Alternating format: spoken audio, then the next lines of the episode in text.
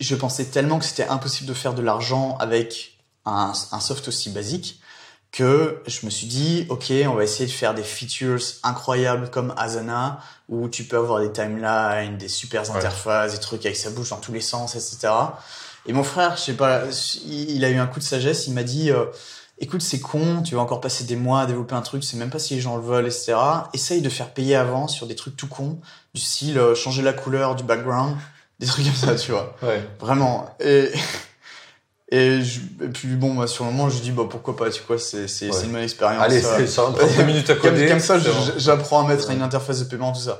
Donc, euh, on fait ça et euh, on lance le- l'interface de paiement. Et au bout de un mois, on commence à faire beaucoup plus de thunes que ce qu'on aurait pu imaginer. Je crois que nous pouvons tous avoir un projet rentable. Le trouver n'est qu'une question de temps.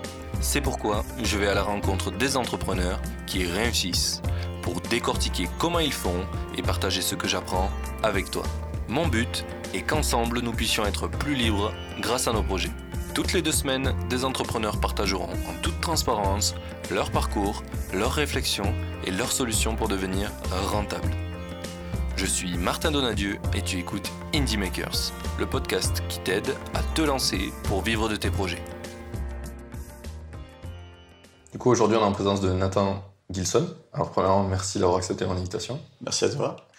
Du coup, Nathan, si tu devais résumer ton parcours en deux, trois phrases, comment tu te présenterais Euh, alors, euh, mon parcours, en fait, il est assez simple. Dans le sens où, euh, à la base, j'ai pas fait d'études. En fait, j'ai un peu appris tout sur le tas. J'étais, j'ai toujours aimé en fait l'informatique, programmer, etc. depuis que je suis ado. Ouais. Euh, à l'époque, en fait, je, je codais des jeux vidéo. Et en fait, j'ai euh, après le lycée, j'ai fait un gros rejet du système scolaire, dans le sens où euh, je- ma perception du truc, c'est que c'était complètement euh, Bullshit. bullshit. Oui, tu peux le dire. Et en fait, je, à, à l'époque, je, j'étais incapable de me picture devenir comme mon père avec un 9 to 5, Ouais. euh, dans un bureau, euh, dans une corporate, euh, ce genre de truc, ça me faisait vraiment peur. Et, euh, et du coup, j'espérais vraiment trouver une autre alternative. Et euh, donc, euh, ce qui s'est passé, c'est que j'ai pas mal tâtonné, euh, j'ai fait euh, des petits jobs, j'ai beaucoup voyagé.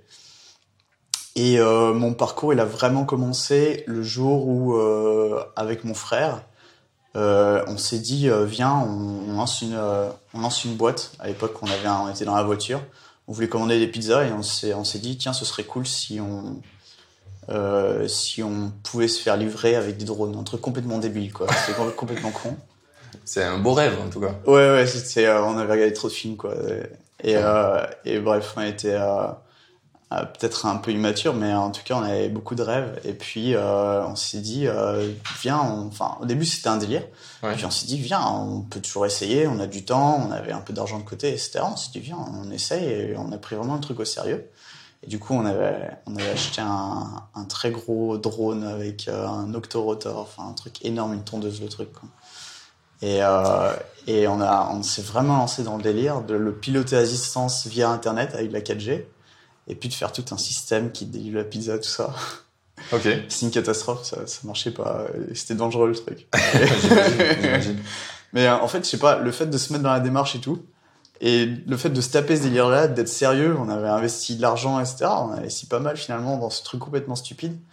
Euh, ça fait que ça, on a commencé à, à amorcer une démarche où en fait, on a commencé à se poser la question de comment on fait de l'argent, etc. Oui, c'est ça le truc important derrière. Oui, même si au début on comprenait pas trop les enjeux, etc. Et, euh, et puis en fait assez rapidement on a on a shifté et puis on s'est dit bon bah viens euh, on fait un truc simple on fait juste une entreprise de livraison de bouffe comme euh, Uber Eats. Ouais. Et euh, et puis on s'est on s'est lancé euh, dans ce délire là encore plus sérieusement qu'avant. Euh, donc ça c'est toute une histoire qui est assez longue. Mais l'idée c'est que c'est que ça a commencé comme ça et puis après de fil en aiguille on s'est vraiment mis dans l'entrepreneuriat et on a vraiment compris les règles du jeu au fur et à mesure. Ok. Ouais, je pense que c'est un très très bon résumé ça. Il y a des trucs que j'aimerais revenir. Donc, tu as commencé à faire des projets toi-même. Donc, avant même de faire des entreprises, tu as commencé à faire des projets, tu as dit des jeux quand tu étais au lycée? Ouais. T'as fait quoi comme, euh, type de jeu? Je faisais des, des jeux vidéo euh, comme, que- enfin, comme tu peux l'imaginer, des trucs. euh, FPS, Genre euh, des glissés-déposés ou vraiment avec du code euh, C'est ça qui t'a initié au code? Il y avait un peu de code. Euh, j'aimais pas coder à ce moment-là. Euh, j'ai jamais vraiment eu un plaisir énorme au fait de coder, contrairement à certaines personnes. Ok. Mais euh, mais j'étais, en fait, j'avais j'avais besoin de créer plus. Du coup, j'utilisais. euh, et forcément, j'étais obligé de coder certaines choses parce que je voulais tout le temps avoir certaines spécificités. Mais en fait, mon délire à l'époque, c'était de faire des jeux vidéo avec mes potes. Ouais. Et en fait, je faisais des maps. Ce qui m'éclatait, c'est de faire des, des maps multijoueurs où on jouait tous en même temps et c'est moi qui faisais les maps.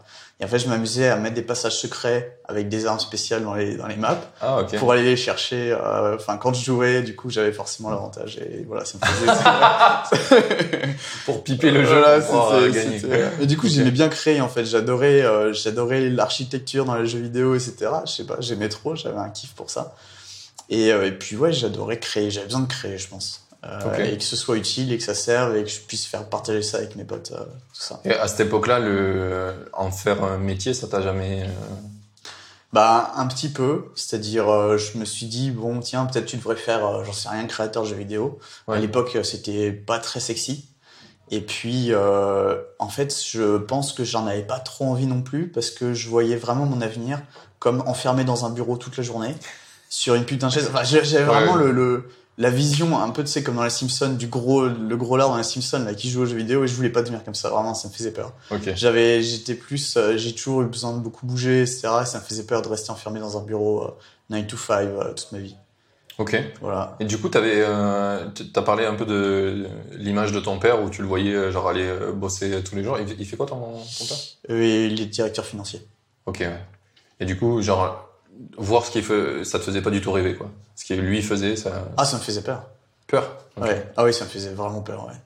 Euh, parce que, parce que déjà, il faut imaginer le bureau. Il faut imaginer vraiment le, le, le truc corporate avec euh, donc des, des, des centaines de bureaux. Ouais. l'énorme bâtiment euh, et puis c'est c'est une fourmilière le truc ils sont tous en costard c'est c'est une zone industrielle donc c'est pas sympa c'est enfin c'est moche Oui. et il faut imaginer en été quand il fait beau etc tu vois c'est c'est gris alors que alors que derrière enfin euh, ils sont tout le temps à l'ombre. En fait j'ai un peu- j'avais l'impression quand j'étais petit j'ai l'impression que c'était une prison. Oh putain. mais ah ouais vraiment j'avais Ouais. cette image. Je me souviens quand j'ai visité euh, quand j'ai visité ces bureaux j'avais l'impression que c'était une prison. Et, mais il était euh, enfin c'était il était volontairement pour euh, Et, et, et euh, t'as déjà eu cette discussion avec lui de est-ce que lui ça lui plaît ou euh, j'ai jamais vraiment eu cette discussion avec lui. Euh, je suis persuadé que lui ça lui plaisait parce que il avait euh, je pense que ça répondait aux attentes qu'il avait etc Ouais. Euh, moi, c'était plus émotionnel. Je sais la, la vibe euh, qu'il y avait, euh, le fait que c'était, le fait que d'être tout le temps enfermé dans le même bureau avec les mêmes personnes, par rapport à ce que je suis de ma personnalité, je, je sais que je le sentais pas en fait. Ça matchait pas Ok. et je, je sentais que y avait, ça me repoussait entre guillemets. Oui, je pense que c'est plutôt clair. C'est plutôt clair. Et du coup, c'est ça qui t'a poussé à.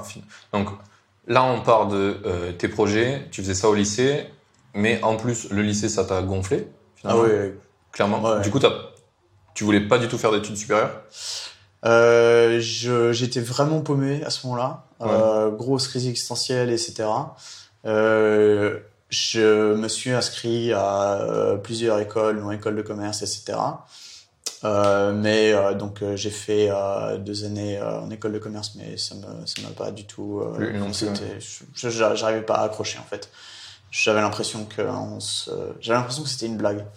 J'avais l'impression qu'on n'était pas du tout préparé euh, au fait de devoir faire de l'argent plus tard. Ah et oui. et j'avais l'impression de tomber dans cette espèce de schéma où j'allais, encore une fois, comme on, 9 to 5. voilà, j'avais vraiment envie d'éviter ça. Mais j'avais pas mon alternative, donc euh, j'étais vraiment dans une crise parce que j'étais en mode, mais où est-ce que je vais, euh, qu'est-ce que je vais faire? Ok. Et qu'est-ce qui t'a fait euh, finalement découvrir qu'il y avait autre chose de possible? C'était quoi les déclencheurs, tu penses? Alors le premier déclic, c'est euh, quand j'ai tout lâché, euh, je suis parti en Australie et euh, un peu comme tous les gars de mon âge Ouais. qui ont une crise Existentiel. existentielle et qu'est-ce qu'ils font ils partent en Australie. Du coup je me suis retrouvé avec euh, plein de gens comme moi et donc ça ça m'a fait du bien. Et puis euh, en fait j'ai j'ai compris que le monde était beaucoup plus vaste que ce que je pouvais imaginer. Et, euh, et ça ça m'a fait un bien fou. J'ai compris que c'était pas très grave de pas avoir d'argent, que tu pouvais être extrêmement heureux, avoir être pauvre, euh, enfin vivre chichement et être extrêmement heureux. Et puis, euh, en fait, j'ai commencé à, à faire, ben, à devoir me démerder. Euh, ouais, j'ai dû, j'ai dû faire de l'argent par mes propres moyens. Et T'as fait quoi en Australie du coup?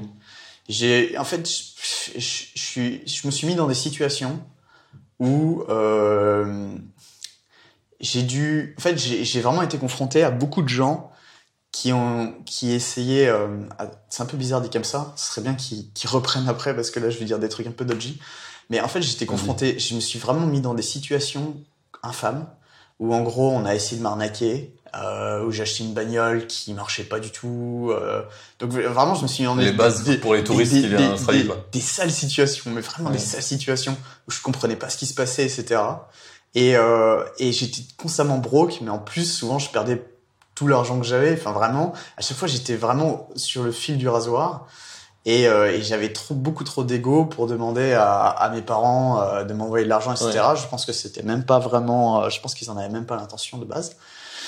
Et euh, du coup, en fait, j'ai donc j'ai fait des jobs un peu classiques du style serveur, etc. Mais ce que j'ai vraiment retenu, c'est comment j'ai réussi à me sortir de situations où en fait j'étais vraiment face à des personnes qui essayaient de m'arnaquer parfois, et euh, la manière dont j'ai retourné la situation, euh, ou alors des situations de crise dans lesquelles j'étais et j'ai réussi à m'en sortir, ou euh, des choses toutes bêtes comme le fait d'avoir revendu euh, les, les différentes voitures que j'avais là-bas et plus cher que je les ai achetées, etc. Et je me suis un Ouais. peu découvert des skills où je me suis dit, putain, j'aurais jamais imaginé que je puisse faire un ouais. truc pareil, quoi.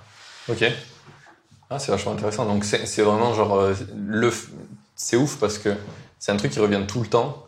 C'est genre euh, voyager, ça t'ouvre de ouf à tout ce que tu sais faire, à découvrir plein de choses. Et, enfin, genre, c'est dingue comme les gens qui n'ont pas vécu ça, Ah ouais. ils- tu, tu vois qu'ils l'ont pas. ils- ils- c'est irremplaçable, quoi. Ah, c'est non seulement c'est irremplaçable, mais en plus ça crée vraiment une dépendance où maintenant et encore aujourd'hui, j'ai un besoin énorme de voyager. Sinon, d'un moment, j'ai l'impression d'étouffer quoi.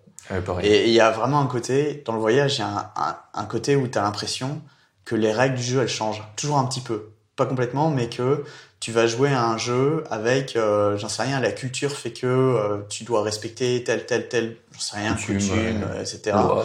Euh, Il y, a, il y a certaines choses sur le plan social, des protocoles que tu tu peux pas, enfin tu peux pas faire dans tel pays Mm. que tu pourrais très bien faire en France.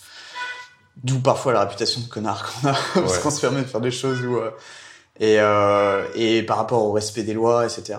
C'est donc ouais, ça fait ça donne en fait du recul. Ça, on, on comprend qu'en fait tout tout ce qui fait tout ce qui fait notre environnement jusqu'à l'adolescence, en fait c'est complètement subjectif. C'est basé sur rien du tout, puisque dans d'autres pays c'est complètement différent. Ouais, clairement. Et euh, je crois que c'est vraiment le truc qui m'a mind blow.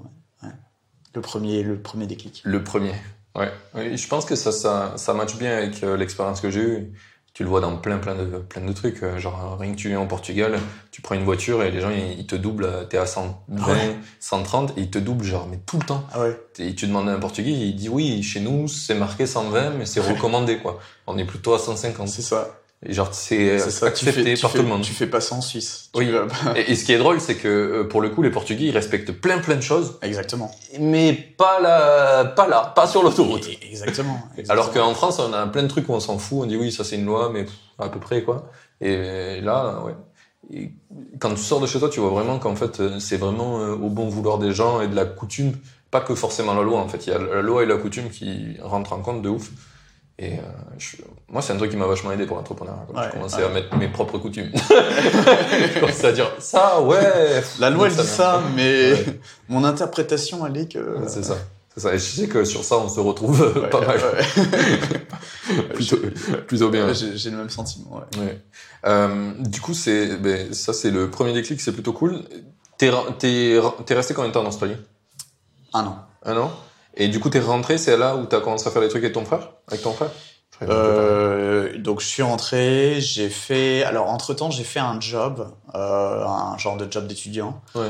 où en fait le, le, le principe c'était d'harceler des gens dans la rue. je t'ai déjà raconté ou pas? Non. C'est d'harceler des gens dans la rue pour les faire signer pour une association. Donc je faisais ça en Suisse pour une association, donc euh, n'importe quoi, VF, VVF, etc.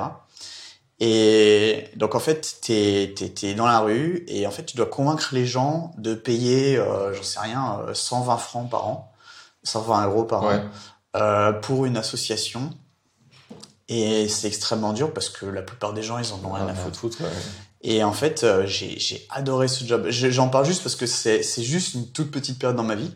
Mais en fait, c'est ça, c'est presque le deuxième déclic où en fait, je me suis rendu compte. Enfin, j'a- j'a- j'adorais euh, convaincre les gens de signer pour un truc dans lequel je ne croyais pas du tout. Juste parce que Stéphane convaincre. rien à foutre. D'ailleurs, la plupart du temps, je savais même pas de quoi je parlais. Ouais. Et, euh, et en fait, j'ai trouvé ça incroyable le fait que c'était possible de convaincre euh, sans y croire. Et je- en fait, c'était un nouveau jeu que je découvrais. Et je sais pas, j'étais, j'ai trouvé ça fascinant. C'est vraiment une période de ma vie où euh, j'ai, je me suis un peu découvert moi-même. Oui, oui. Je sais que ça sonne un peu psychopathe dit comme Non, ça. pas du tout. Mais, pour te donner un exemple, la sœur de Shannon, elle bosse en ce moment à Chypre et euh, elle bosse dans un endroit où en fait tu vends des trucs qui sont pas très bien pour les gens, mais euh, en fait euh, ça lui donne un bon salaire, c'est super amusant et euh, elle a trouvé des moyens que ça soit pas trop hardcore pour elle, parce que suivant dans quel secteur tu bosses, c'est plus ou moins grave euh, combien tu leur vends le truc. Mais euh, voilà, et globalement en fait c'est une super expérience. Moi c'est ce que j'ai dit, j'ai dit en ayant bossé là, t'as as fait le pire truc en termes de vente, de sales. Tu peux vendre n'importe quoi après. C'est- ça. t'as- eu la pire épreuve. Bon, exactement, c'est ça, c'était vraiment ça. Bon, alors dans notre cas, on vendait des associations caritatives, Oui. donc il y avait quand même une part de bien, même si Oui. C'est c'est shady les associations. Tout très très shady. C'est très shady. Après, après, je suis, je suis pro euh, asso, euh, même s'ils font pas toujours du travail incroyable. Je, en fait, c'est génial parce que ça, ça met de l'argent finalement là où je pense qu'il y en a quand même besoin. Alors certes, Ouais. tout l'argent n'arrive pas dedans, mais au final, Tout n'est pas très bien dépensé, mais ça, at euh, least il y a au moins un euro pas- qui arrive. C'est ça, c'est ça, c'est Ouais. au, au moins, c'est pas parfait, mais au moins ça marche. Oui, contrairement au travail de, de de Shannon. Là, il n'y a pas de, il n'y a pas ça. D'accord. Mais euh, je t'en reparlerai en off. Ouais, veux, avec- plaisir. Il y a des trucs qu'on peut pas forcément tout parler euh, dans un podcast. Mais euh, et, ok. Je pense que c'est c'est vraiment une expérience intéressante et formateur dans ton dans ton parcours puisque enfin moi tu vois si je te prends l'exemple euh, quand j'étais plus jeune euh, pour les mes tafs d'été un des trucs que j'ai fait que j'ai aimé faire c'était euh, j'étais dans un karting et je j'ai aidé les gens à monter dans les kartings leur expliquer machin ça j'ai trouvé ça cool parce qu'en fait tu fais pas grand chose et t'es bien payé alors que j'avais des potes qui trimaient comme des oufs dans un bar et j'étais payé comme tu vois sans les primes mais globalement ma vie elle était beaucoup plus simple j'arrivais Ouais. déglingué le matin tout allait bien tu Ouais. vois, j'ai juste à expliquer aux gens et tu vois ça ça m'a c'est pas une expérience en soi ouf mais ça m'a appris un truc c'est que tu peux trouver des tafs Exactement. où tu te fais pas a- trop déglinguer c'est c'est vraiment c'est j'ai je me suis dit j'ai fait à peu près donc euh, dans autour de la vingtaine Oui. j'ai fait le même constat c'est il y a des raccourcis en fait c'est il faut prendre les raccourcis dans la vie en fait si j'ai- j'entendais pas mal le fait qu'il n'y a pas de raccourcis dans la vie c'est c'est faux en fait c'est l'opposé c'est il y a des raccourcis et en fait faut en faire des chemins enfin c'est vraiment l'impression Ouais. que j'ai et en fait j'étais c'est un peu le truc qui me faisait peur c'est euh, enfin j'ai passé énormément de temps à justement chercher ces raccourcis et en fait, c'est vrai, on a cette idée que on va, on va devoir trimer forcément dans notre vie, on va devoir subir, etc. Et en fait, je pense que c'est complètement faux. Je pense que, en fait, il faut, ça vaut le coup d'investir du temps et, euh, et beaucoup d'énergie dans le fait de trouver des raccourcis qui font que, bah, par contre, bah, les, les, les 20, 30 prochaines années de ta vie, euh, tu, vas tu vas la kiffer. Ouais.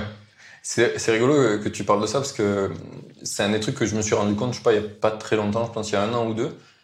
Euh, tu sais, on dit souvent, euh, ouais, euh, tu sais, quand ça parle de politique, les gens ils disent, ouais, de toute façon, l'ascenseur social il est cassé, machin. Ouais, ouais, c'est ça. Et euh, tout le monde dit ça et tout le monde est un peu d'accord là-dessus.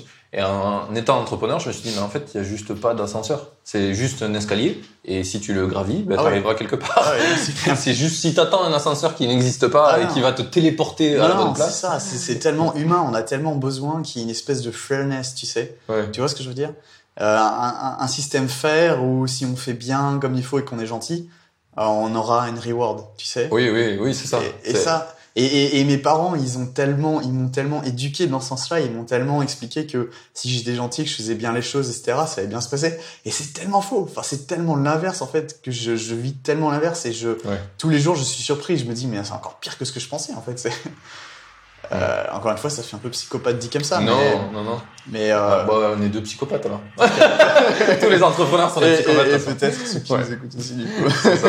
Mais non, mais il y a pas longtemps, on avait une conversation justement avec le mec de la sœur de Shannon, où euh, en fait, on, on- on a écouté un truc où le mec il disait, ben, en fait, tout ce que tu vas obtenir dans la vie, tu l'as pris à quelqu'un d'autre. Il y a pas, Tu vois, c'est c'est un peu moche comme image, Bah, je, suis, je suis pas trop d'accord avec ça. mais en soi, c'est plutôt dans le Mais oui, je vois ce dans que tu veux l'idée dire. Il y a que toujours une friction. Il y a toujours une friction. euh, mais je vois ce que tu veux dire. Je suis complètement d'accord. c'est t'obtiens rien qui apparaît pour toi. C'est Exact. c'est tu vas euh, l'échanger avec quelqu'un Et- et l'échange est des fois faire, des fois Ouais, une faire, des exact. fois tu le niques complètement. C'est Ouais. juste à toi de choisir ta limite, mais c'est Ouais. toujours un Mais échange. ouais, je vois complètement l'idée. Ouais. Ouais. C'est, je pense que c'est un peu la, la, la prolongation entrepreneuriale de l'image de, tu sais, euh, rien ne se crée, euh, Ouais. rien ne se crée, rien ne se perd, tout se transforme. Tu vois, c'est toujours une transformation de l'un vers l'autre. C'est juste que, euh, après, il faut choisir à quel point l'autre, tu le baises ou pas, quoi. Alors moi, moi, je suis persuadé que tu peux vraiment faire un schéma gagnant-gagnant infini. Vraiment un truc où tout le monde y gagne et vraiment, euh, enfin, con- continuellement, tu vois. Moi, j'ai, enfin, j'ai un peu cette impression. Peut-être. euh, tu, de- tu devrais lire alors, du coup, euh, le livre de, comment il s'appelle? Merde. Parce qu'en Un fait, scientifique français, là. Euh... Ah, j'ai perdu son nom. Euh, il a écrit l'économie de la connaissance. C'est, en gros, pour lui, oui, je vois. C'est comment il s'appelle euh, Il est un peu rebeu, non? Oui, Ouais. Je vais peut-être pas apprécier qu'on ait dit ça, mais Ah, merde. faut graver les coups. Je- Alors j'ai vu sa vidéo en fait qui parle de ça et euh, je devrais lire son livre parce que j'ai toujours été extrêmement sceptique avec ce qu'il disait, mais parce que Ben, en fait, je trouve ça cool dans le sens où il dit, euh, ben, en fait, dans le monde physique, tout est fini. Il y a un certain nombre de roches, il y a un certain nombre de, enfin, tout est fini. Ouais. Et par contre, dans le- les connaissances, c'est infini en fait. Donc du coup, si tu veux avoir des jeux à somme positive, tu peux le faire que dans un monde qui est infini. Sinon, dans un monde fini, ça peut pas marcher. ouais, makes sense. Et euh, c'est le, voilà, je t'ai résumé le livre. mais, mais du coup, je trouvais ça trop cool. Moi je vais pas le lire alors. Parce que, effectivement, pour moi, ça fait vachement de sens. C'est que, euh, oui, si tu veux avoir des jeux à somme positive, il faut jouer dans un monde où, où euh, la progression est infinie, quoi. Et la connaissance, euh, jusque-là, il n'y a pas de fin. ouais, je, je vois si si on remplace connaissance par information, je pense que je vois l'idée. Ouais. Ouais. Oui, la- la- en fait, c'est, l'intangible. C'est un truc que, si je te le dis, je le garde, mais tu l'as. C'est un peu C'est, comme une info. C'est un peu ce qu'on voit avec la, la growth euh, exponentielle d'Internet, où tu as l'impression qu'il n'y a pas de limite, que Internet n'a de limite que les, la limite hardware, euh, qui elle-même est en constante croissance, Évolution, ouais. évolution. Donc euh, oui, je suis complètement d'accord avec ça. Et. Ok. Eh ben, on a fait une, une, une petite dérive sur un sujet qui était vachement intéressant. Euh, pour reprendre un peu, donc on parlait de euh, quand t'es rentré, t'as fait le taf euh, du coup de vendre des des abonnements à des assos. Ouais. Et du coup, après ça, t'as fait quoi? Et donc ce taf, j'ai fait en Suisse, ça m'a, j'ai pu mettre pas mal d'argent de côté. Ouais. Et, et après, c'est là où c'est- juste après ça où on arrive sur l'épisode de la pizza avec mon frère, qui euh, qui lui était très très chaud de faire des trucs aussi. Lui, il a toujours, euh, il s'est toujours éclaté à faire des apps, etc. À ce moment-là, en plus, euh, il voulait déjà se lancer, il voulait faire une application euh, pour euh, une appli. C'était le c'était le moment, euh, c'était le boom des réseaux sociaux. Ouais. Donc euh, il voulait faire un réseau social pour euh, pour les gens qui veulent faire des activités genre du sport etc. Et puis il avait déjà commencé à coder le truc tout ça et il était très très chaud. Euh, et donc euh, donc on, on a on avait tous les deux cette euh, cette passion en commun. On, voulait créer des trucs, on voulait faire des trucs avec notre vie quoi. Puis aussi on on, on était pas mal influencé par tous les films euh, tu sais hollywoodiens ou euh, euh, j'en sais rien genre j'en pense un en particulier mais c'est euh,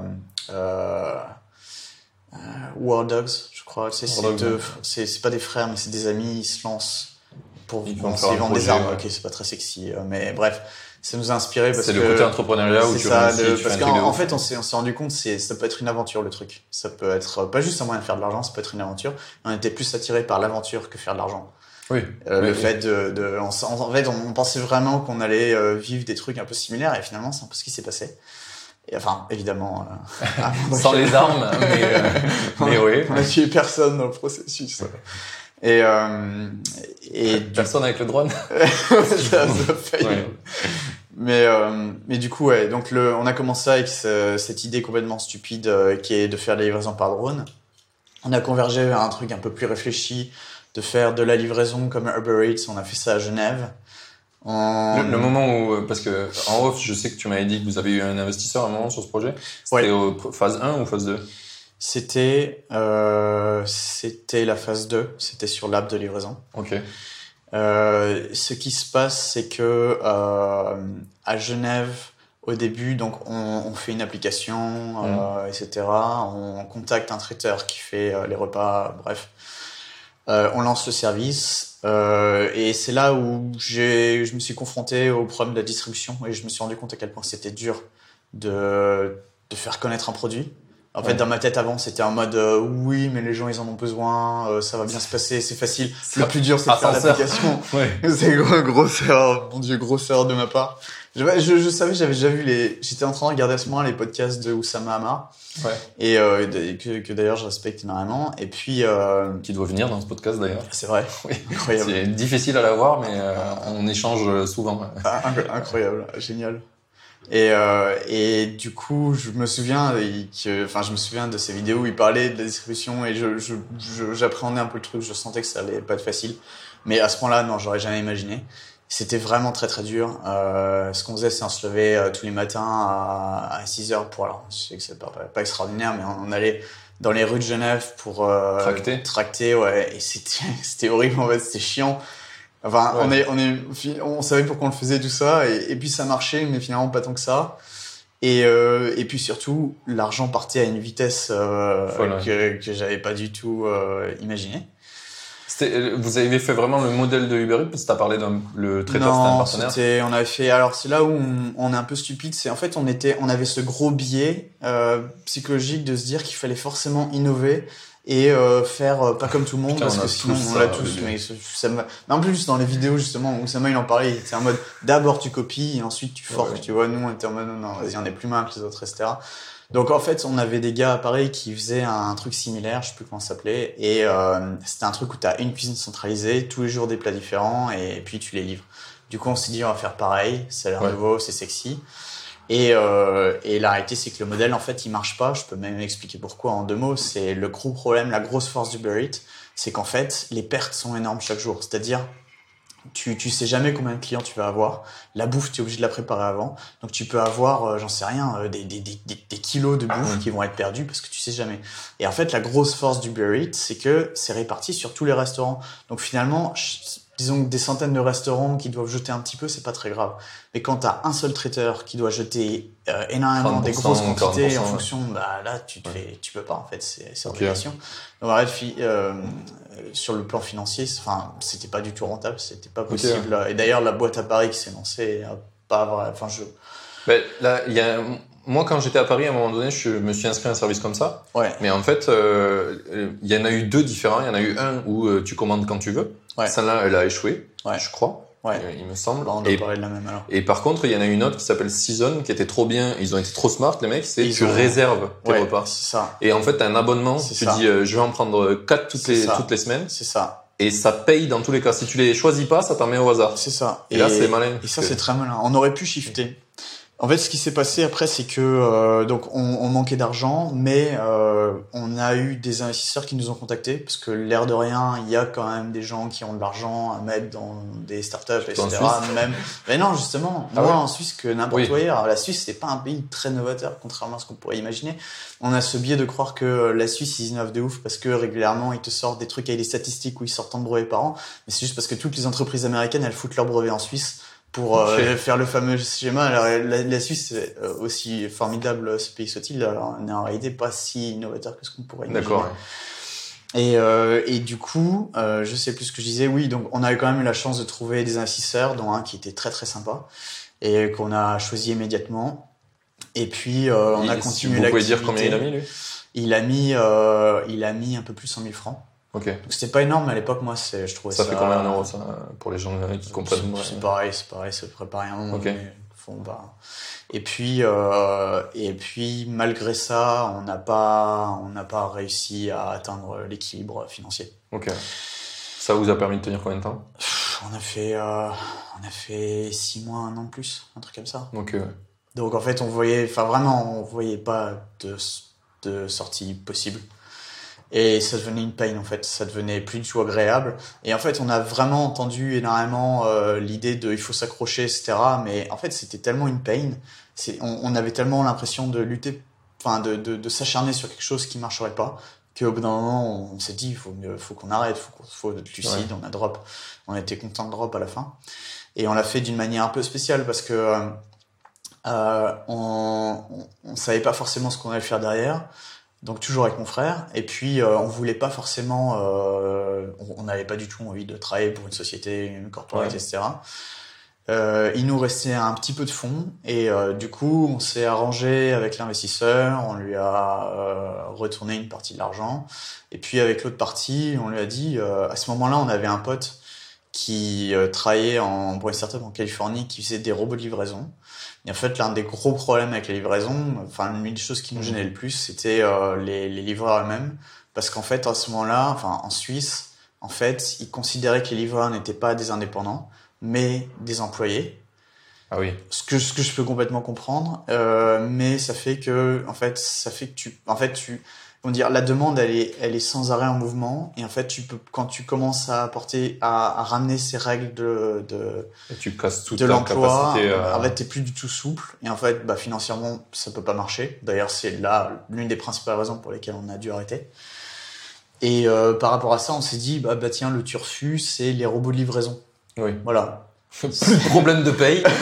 Nique sa mère. on est des génies, on a compris un truc avant tout le monde, euh, voilà. Donc, euh, je pense qu'en soi ça fait sens et on s'est dit bon, euh, on va faire des robots de livraison, on va s'en là-dedans parce qu'on avait un pote qui était dans une boîte, euh, voilà, qui faisait ça. Il nous vendait du rêve, il venait de lever 2 millions, tout ça. On s'est dit wow, pareil c'est turfu, on savait pas du tout ce qu'on faisait.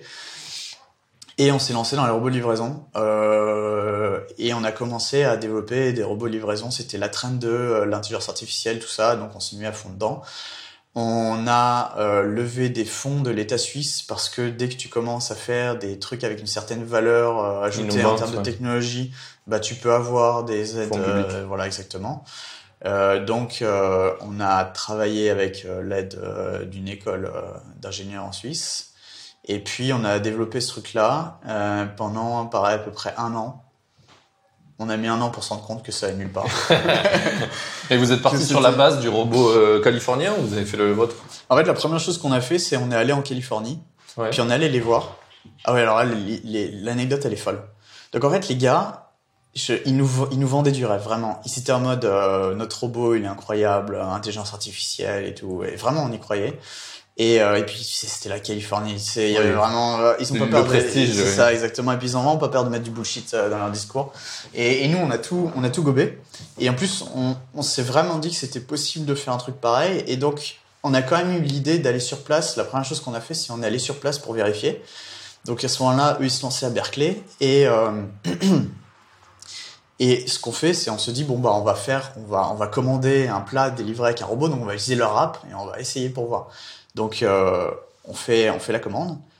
Et puis euh, on voit le livreur, tu sais, comme sur Uber Eats, tu peux Ouais. suivre. Donc on le voit. Donc on, on- ce qu'on fait, c'est on se sépare. Il y en a un qui va, qui va essayer de voir où se trouve le robot, enfin le parcours Ouais. du robot, etc.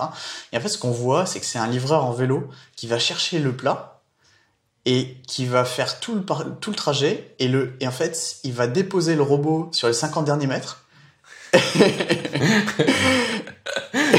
C'est safe. C'est tout droit, mon gars. C'est vraiment, c'est comme dans un dessin animé, tu vois. C'est vraiment, c'est t'as le, je sais pas comment dire, tu sais, t'as le pâté de maison, ça fait un, ça fait un corner comme ça, et en fait, c'est vraiment littéralement, t'as le, t'as le vélo qui s'arrête au coin de la maison pour pas que tu puisses le voir. Il pose le robot et le robot il fait les 50 Tout derniers mètres.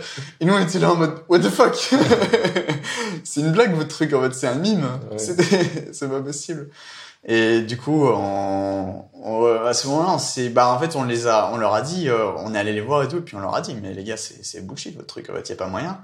Et là, en fait, ils nous ont montré l'autre aspect, euh, enfin, ils ont nous montré la réalité, c'est-à-dire qu'en fait, euh, si tu fais les maths et si tu regardes, euh, le, le coût du robot, etc., en fait, c'est complètement impossible de, de, de- d'avoir un truc rentable, peut-être un jour avec la technologie, etc., mais là, dans l'état actuel des choses, Dans 10 vraiment, ans, quoi. c'est ça, vraiment, c'est, ça faisait...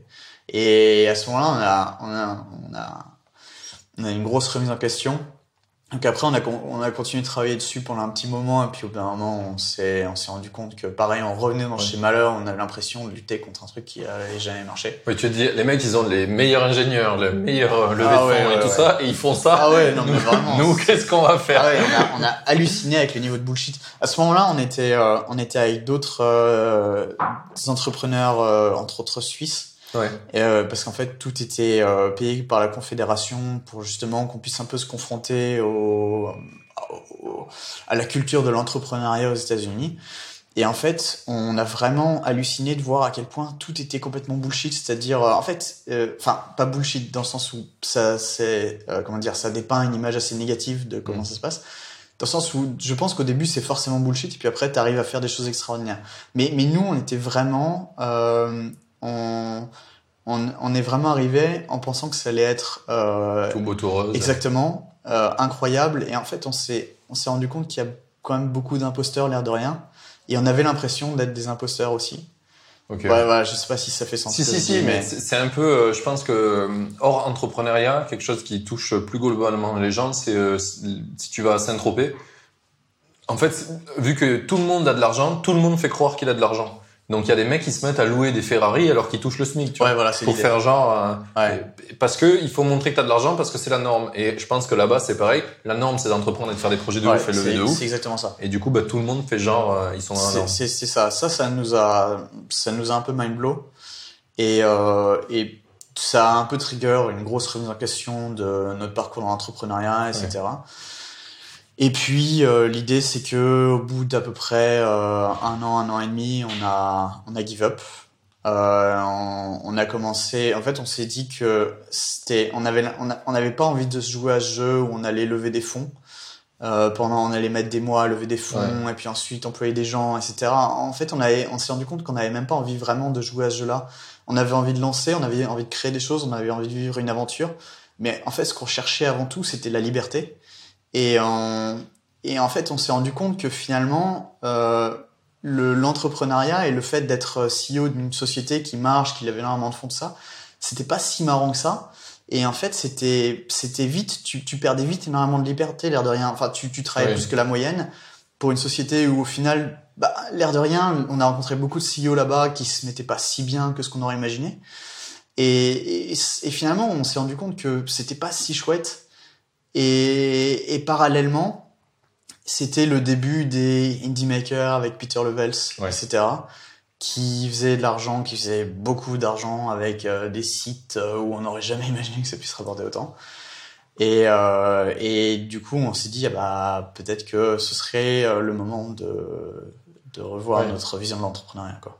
Ben, en, en vrai, en fait, euh, moi, c'est un truc qui m'est arrivé aussi comme toi, je pense. C'est, tu te dis, ok, une start-up, du coup, tu vas lever des fonds, euh, on- il faut une grosse équipe parce que c'est hyper concurrentiel. Enfin, t'as plein d'idées préfaites et du coup, tu te dis, ok, en fait, pour être successful, il y a que 3% des CEO qui sont successful, les 10 premiers employés qui sont légèrement successful, le reste qui sert à rien. Tout le monde s'est sacrifié dans le game Ouais. et très peu. Ouais.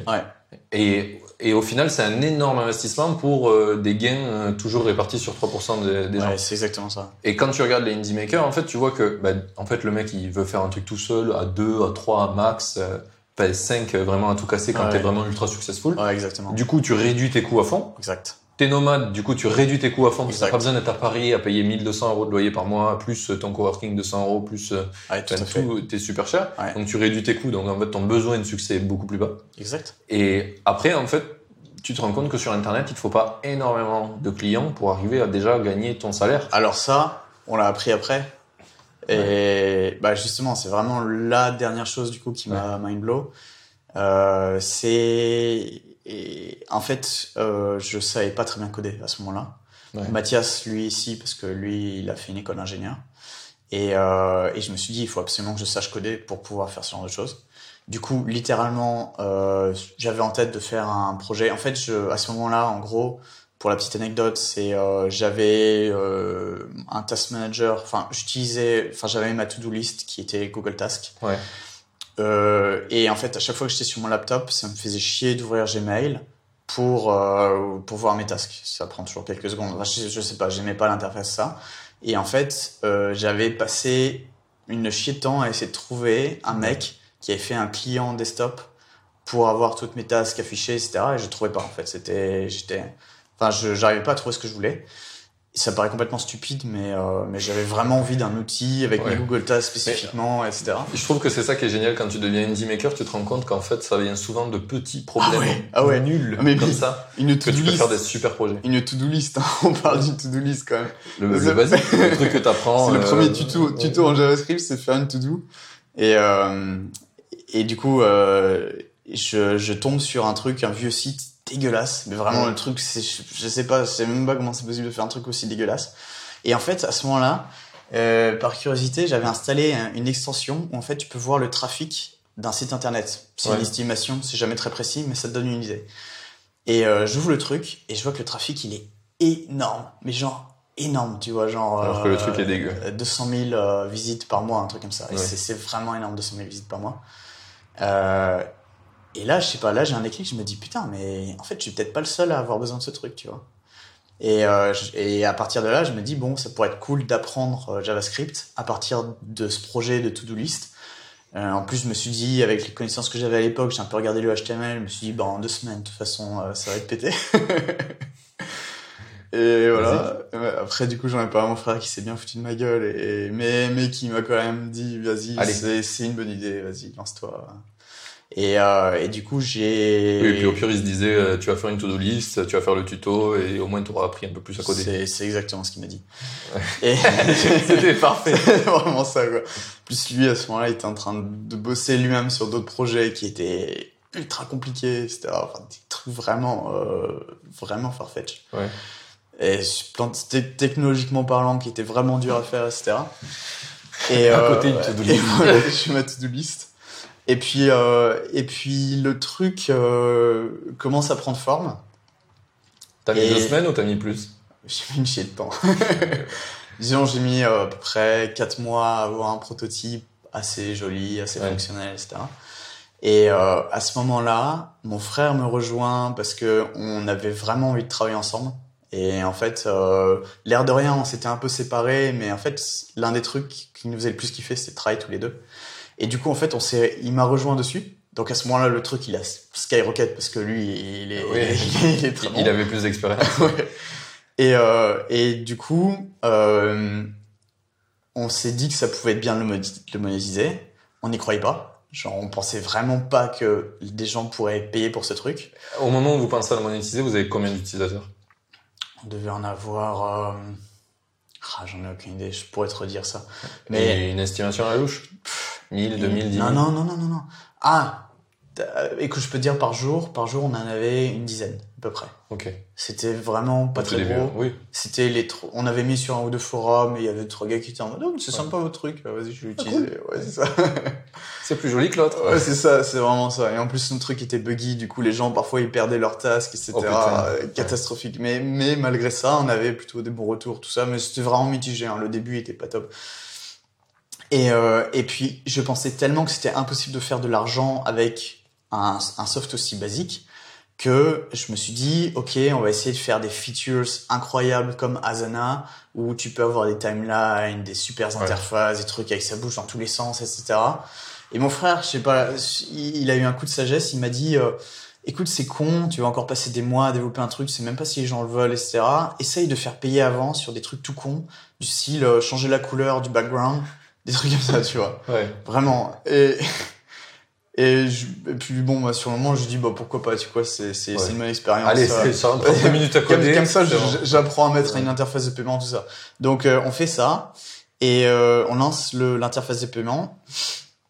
Et au bout de un mois, on commence à faire beaucoup plus de thunes que ce qu'on aurait pu imaginer. C'est, Euh, avec un produit qui marche pas très bien, etc.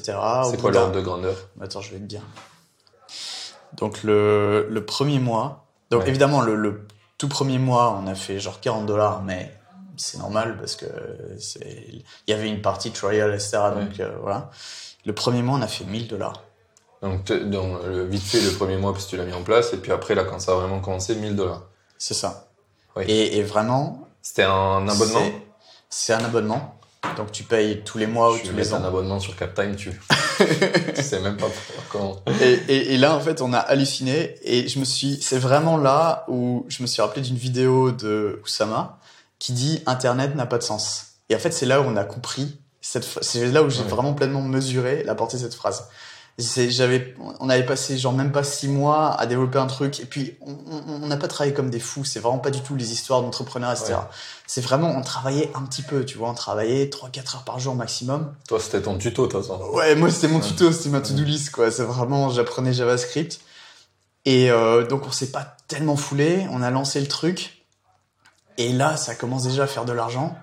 Et vraiment là, on, s'est rendu compte de, de la puissance d'Internet en fait, qu'il suffit d'avoir pas tant de users que ça pour en vivre très très bien. Et, euh, et- on revient à la leçon que je disais tout à l'heure. et du coup, voilà. on- Et du coup, voilà, c'est comme ça qu'on a commencé à. Et du coup, ce projet, on n'a pas dit comment il s'appelle, ça s'appelle comment? Ça s'appelle Taskboard. Taskboard. Voilà. Ok. Le, le, la, la suite de Task et de Et Board. Voilà. Et donc, en fait, c'était déjà pris.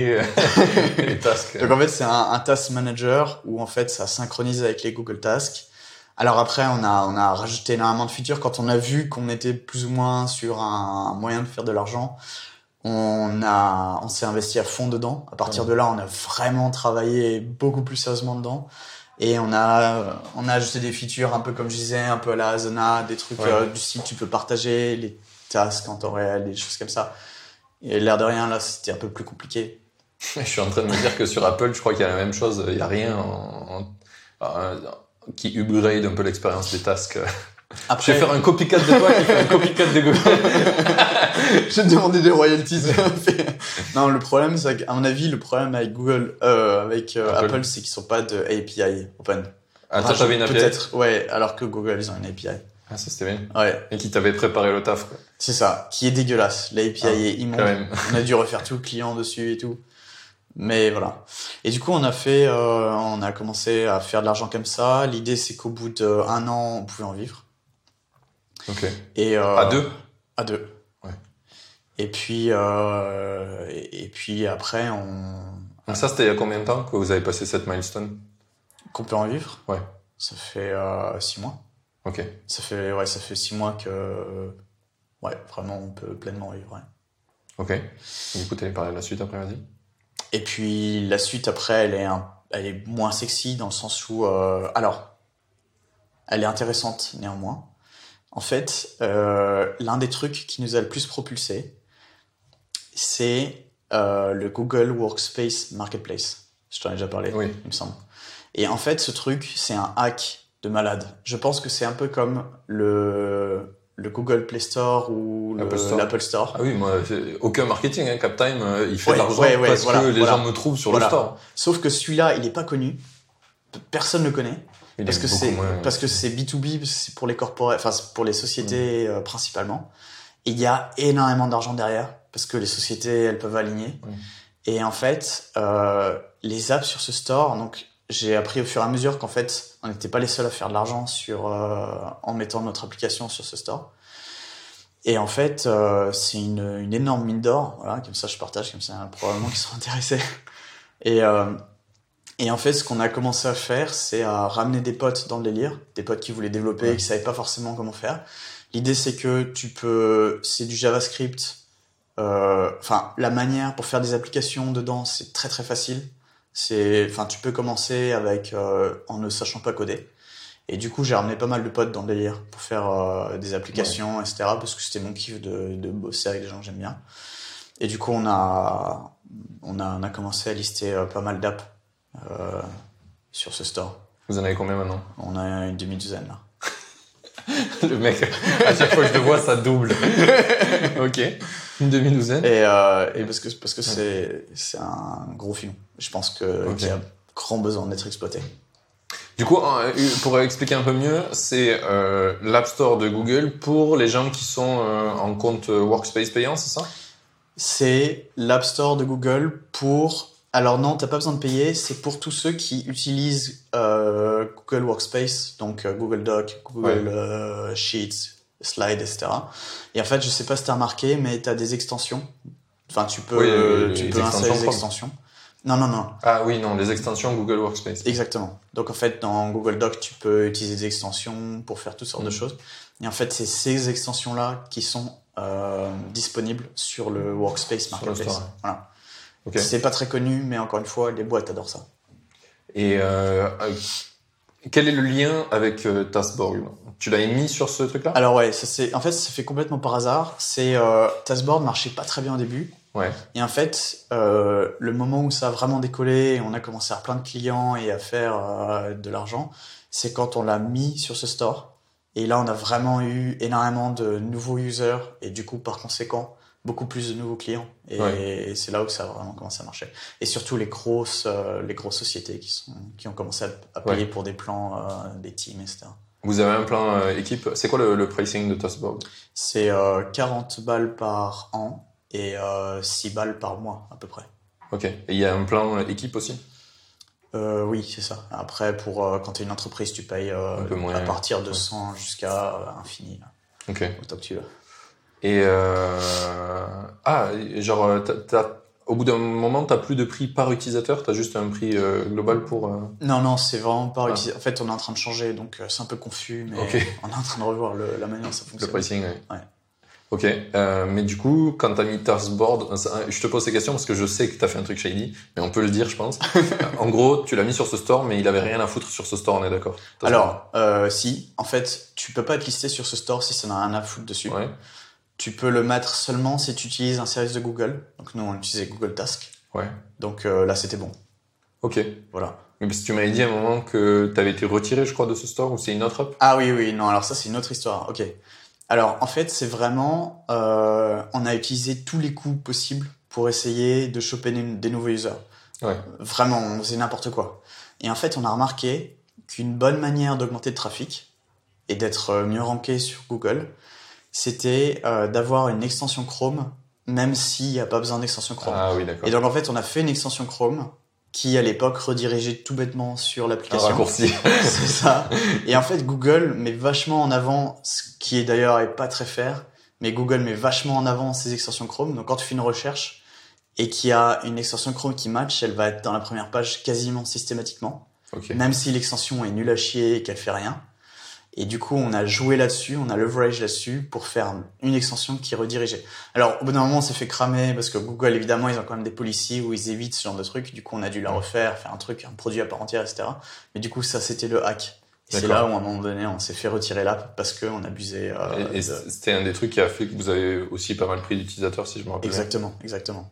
Je, je peux, je pense que ça peut être une bonne chose que euh, je donne tous les tricks euh, qu'on a utilisés parce que c'est vraiment des tricks qui sont pas du tout intuitifs et qui nous ont propulsés. Et en fait, ça fait partie des trucs un peu comme je disais tout à l'heure où en fait, on peut s'imaginer qu'il y a des sortes, une sorte de fairness entre guillemets dans l'entrepreneuriat où en fait, si on fait correctement une jolie app, un peu de marketing, ça va marcher. C'est faux. Je pense que le meilleur moyen, c'est d'essayer de trouver de leverage à fond sur les petits trucs crapis, tu vois, du style. euh, Bah, je pense que c'est un peu toute la toute la, la discipline maintenant qu'on connaît qui est du gros hacking C'est ça, c'est ça. T'as vu, t'as vu euh, Better Call Saul?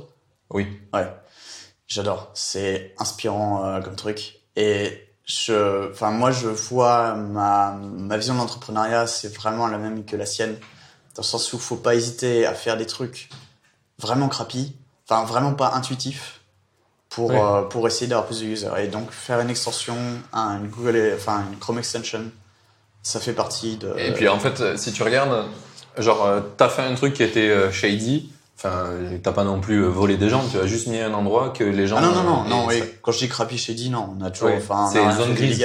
C'est ça, c'est des choses, en fait, c'est des choses pas sexy. C'est des choses, euh, un peu, euh, où, pas comme on les imaginerait, où on fait tout correctement, etc. Les autres trucs dans ce genre-là, c'est, un truc qui, alors, pas pour Taskboard, mais j'ai, pour d'autres exemples, qui nous a vraiment aidé à nous propulser, c'est, euh, on a, on a plusieurs applications où, en fait, l'idée, c'est que, euh, le, sur le Google Workspace Marketplace, tu as une section qui est top rated. Et donc, en fait, tu as vraiment besoin d'avoir un maximum de users qui mettent 5 étoiles, un peu comme euh, pour Amazon ou n'importe quoi, qui mettent 5 étoiles sur ton application, comme ça, tu fais partie top rated, et comme ça, tu as plus de trafic. Et en fait, euh, on a, ce qu'on a fait pour ça, c'est euh, on a fait un système où, du style, tu gagnais un mois gratuit si tu mettais Une note. une note 5 de étoiles. 5 étoiles. Putain, ça- il y, a des- mecs qui font ça sur Amazon, tu sais, tu reçois le paquet Et ouais. et dedans il y a marqué si tu nous mets C'est 5 ça, étoiles, t'as ça. 10% C'est sur ça. la prochaine. Et ça m'énerve, mais ça m'énerve tellement les gens qui font ça, mais en même temps ça marche tellement bien. Et oui. Et, et du coup, du coup, on s'est mis à faire ça parce que euh, bah c'est le seul moyen de euh, bah, d'être dans cette top, dans cette section des top apps. Et du coup, on- c'est pour ça que maintenant on a quasiment toutes nos apps qui sont dans la top section. Et, et voilà, ça c'est un, un truc de plus. Un, un hack. C'est rigolo. euh, C'est un... Moi, j'ai eu un truc comme ça où, euh, en gros, euh, je comprenais pas, tu vois, sur les podcasts. Il y a des moments, je fais des bêtes d'épisodes, je vois qu'ils ont, euh, ils décollent de ouf, et dans le classement, ils bougent pas sur iTunes. Et je vois des mecs qui sortent de nulle part, où personne en parle du podcast, il y a aucune note, et il est top 1. Et du coup, je suis chelou ça. Et puis au bout d'un moment, je reçois des euh, messages sur LinkedIn de mec qui me dit Hey, euh, je suis euh, podcast promoteur, je peux t'aider à promouvoir ton podcast. Du coup, je parle avec le mec qui vient du Bangladesh. Et il me dit Oui, ben en fait, ce qu'on fait, c'est qu'on le pousse à des gens et du coup, tu t'obtiens des vues et des notes. Je dis C'est-à-dire, tu le pousses. Et le mec euh, veut pas te dire, mais globalement, en fait, il, il a des mecs chez lui qui, qui tapent sur leur téléphone en boucle pour play, play, play, play. Tu peux, tu peux me filer son contact Mais oui, si tu veux, il y en a plein qui me contactent pour ça. Et les mecs, ils font ça en boucle. Genre, ils ont des, c'est des process chez eux où ils te mettent des notes. euh, Tu Mais- fais ce que tu veux. Mais en fait, je, en tant qu'utilisateur ou en tant que client, je déteste ça. Mais en tant qu'entrepreneur, c'est tellement incroyable. Enfin, c'est, c'était obligé de passer par ça. Enfin, Mais- ok, ok, ça se discute. En fait, tu as ce qu'on disait tout à l'heure. Il n'y a pas d'ascenseur, mais de temps en temps, il y a des escalators quand même. Et Ouais. ça, clairement, moi, je l'ai fait deux, trois fois pour tester. Pour, je me suis dit, c'est pas possible que ça marche. Ah, si, si, j'ai fait top 1 euh, pendant une semaine. euh. Et en fait, euh, ça, ça a fait découvrir le podcast à plein de gens qui m'ont dit, hey, il est trop bien. J'ai eu ça, plein de vraies ça. notes. Mais c'est ça. J'étais là, je ça. attends, mais what? C'est ça, et exactement. Et du coup, ben nous maintenant, on- en fait, on a eu donc euh, tous ces, on a essayé ces différents trucs et à chaque fois, quasiment à chaque fois, ça a marché. Donc maintenant, on est vraiment à l'affût de la moindre, du moindre hack, de la moindre opportunité.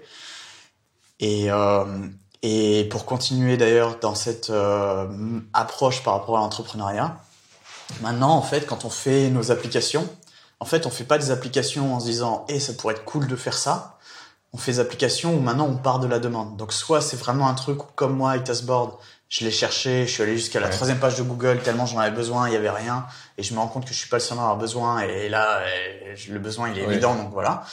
Et sinon la deuxième possibilité, la deuxième euh, l'alternative, c'est de vraiment partir de la demande. En gros, nous ce qu'on a fait avec le G Suite, le Google Workspace Marketplace, c'est euh, en fait on le scrape. Donc on va, on va regarder toutes les applications tous les jours pour voir leur croissance, leur nombre d'utilisateurs, etc. Et en fait, on part de ça pour voir les applications où il y a une demande énorme, énormément d'utilisateurs qui utilisent, etc. avec des mauvaises notes. On prend ces applications et on, fais une on copie. les copycat. Et donc je ramène des potes dessus, on les copycat et on se fait des thunes, euh, du revenu passif. Génial. Et après, et puis on essaie de faire ça quand euh, on essaie de faire ça parce que c'est des applications qui sont faites en deux mois maximum, tu vois. C'est pas des Ouais. grosses applications qui peuvent ramener jusqu'à 10 000 balles par mois, Ok. ouais. donc c'est pas mal. C'est des applications où normalement une fois qu'elle est faite, tu la maintiens un peu, mais tu vas pas passer plus de deux heures dessus par semaine, grand grand maximum. Oui, à moins que tu aies vraiment envie de te. Ah, non mais c'est même pas, ça en vaut même pas vraiment la peine de se mettre à fond dessus parce que je pense que t'atteins assez rapidement l'optimum en fait, le Ouais. moment où ça ramène vraiment bien. Et euh, et du coup voilà, en gros ce qu'on fait c'est on Oui, t'essaies pas de faire un truc qui va avoir tous les utilisateurs de la Terre, c'est ça, c'est ça. Plein de petits qui vont euh, Et- taper plein de petites niches, Exactement, qui le font bien, et voilà. Les exactement. gens, ils sont contents. Et en plus, ça. l'app, elle va pas bouger, ils seront super contents parce qu'ils n'auront pas besoin de réapprendre la roue tout le temps. C'est c'est vraiment ça, c'est vraiment Ouais. ça. Et c'est... Ouais, non, c'est un bon plan. C'est, c'est un peu ce que j'aimerais faire pour les applications mobiles. Tu vois, je pense que euh, souvent, le coût d'une application mobile est trop cher pour la faire euh, Google Android. Et moi, j'ai mon hack euh, préféré, c'est de faire des apps web natives. Ouais, exact. Et, Et- tu les convertis. Ouais, et ça, je peux en faire euh, à l'appel. euh, Enfin, je sais les faire maintenant. J'en ai fait. Ça fait 10 ans que j'en fais. Ouais, tu Et fais je sais les faire React, super bien. Tu fais Ouais. avec React, c'est ça. Ouais, bah, là, je fais pas du React Native. Moi, je fais du Vue en ce moment parce Ah que je kiffe Vue sa mère et Vue 3, c'est la folie. C'est encore plus simple. Ok. Et euh, je les mets dans une app qui s'appelle Cordova, tu vois. Capacitor Ouais. maintenant. Et ça te l'a. Ouais, et ça marche nickel, t'as accès aux features natives et tout ça. Et du coup, moi, je veux faire genre des trucs qui marchent, par exemple, une petite petite app simple qui marche et qui est dans un store, euh, par exemple, un autre store, c'est super facile sur l'App Store. Il y en a qui sont dispo qu'aux États-Unis, que en Angleterre, que en machin. Tu la prends, tu dis ok, il y a des bonnes notes, machin, il y a du growth, tu le copie-colles dans un autre store, et voilà. Excellent, excellent. Et, euh, et tu les fais en web. euh, donc j'aimerais bien faire ça. Ça c'est un truc qui me plairait.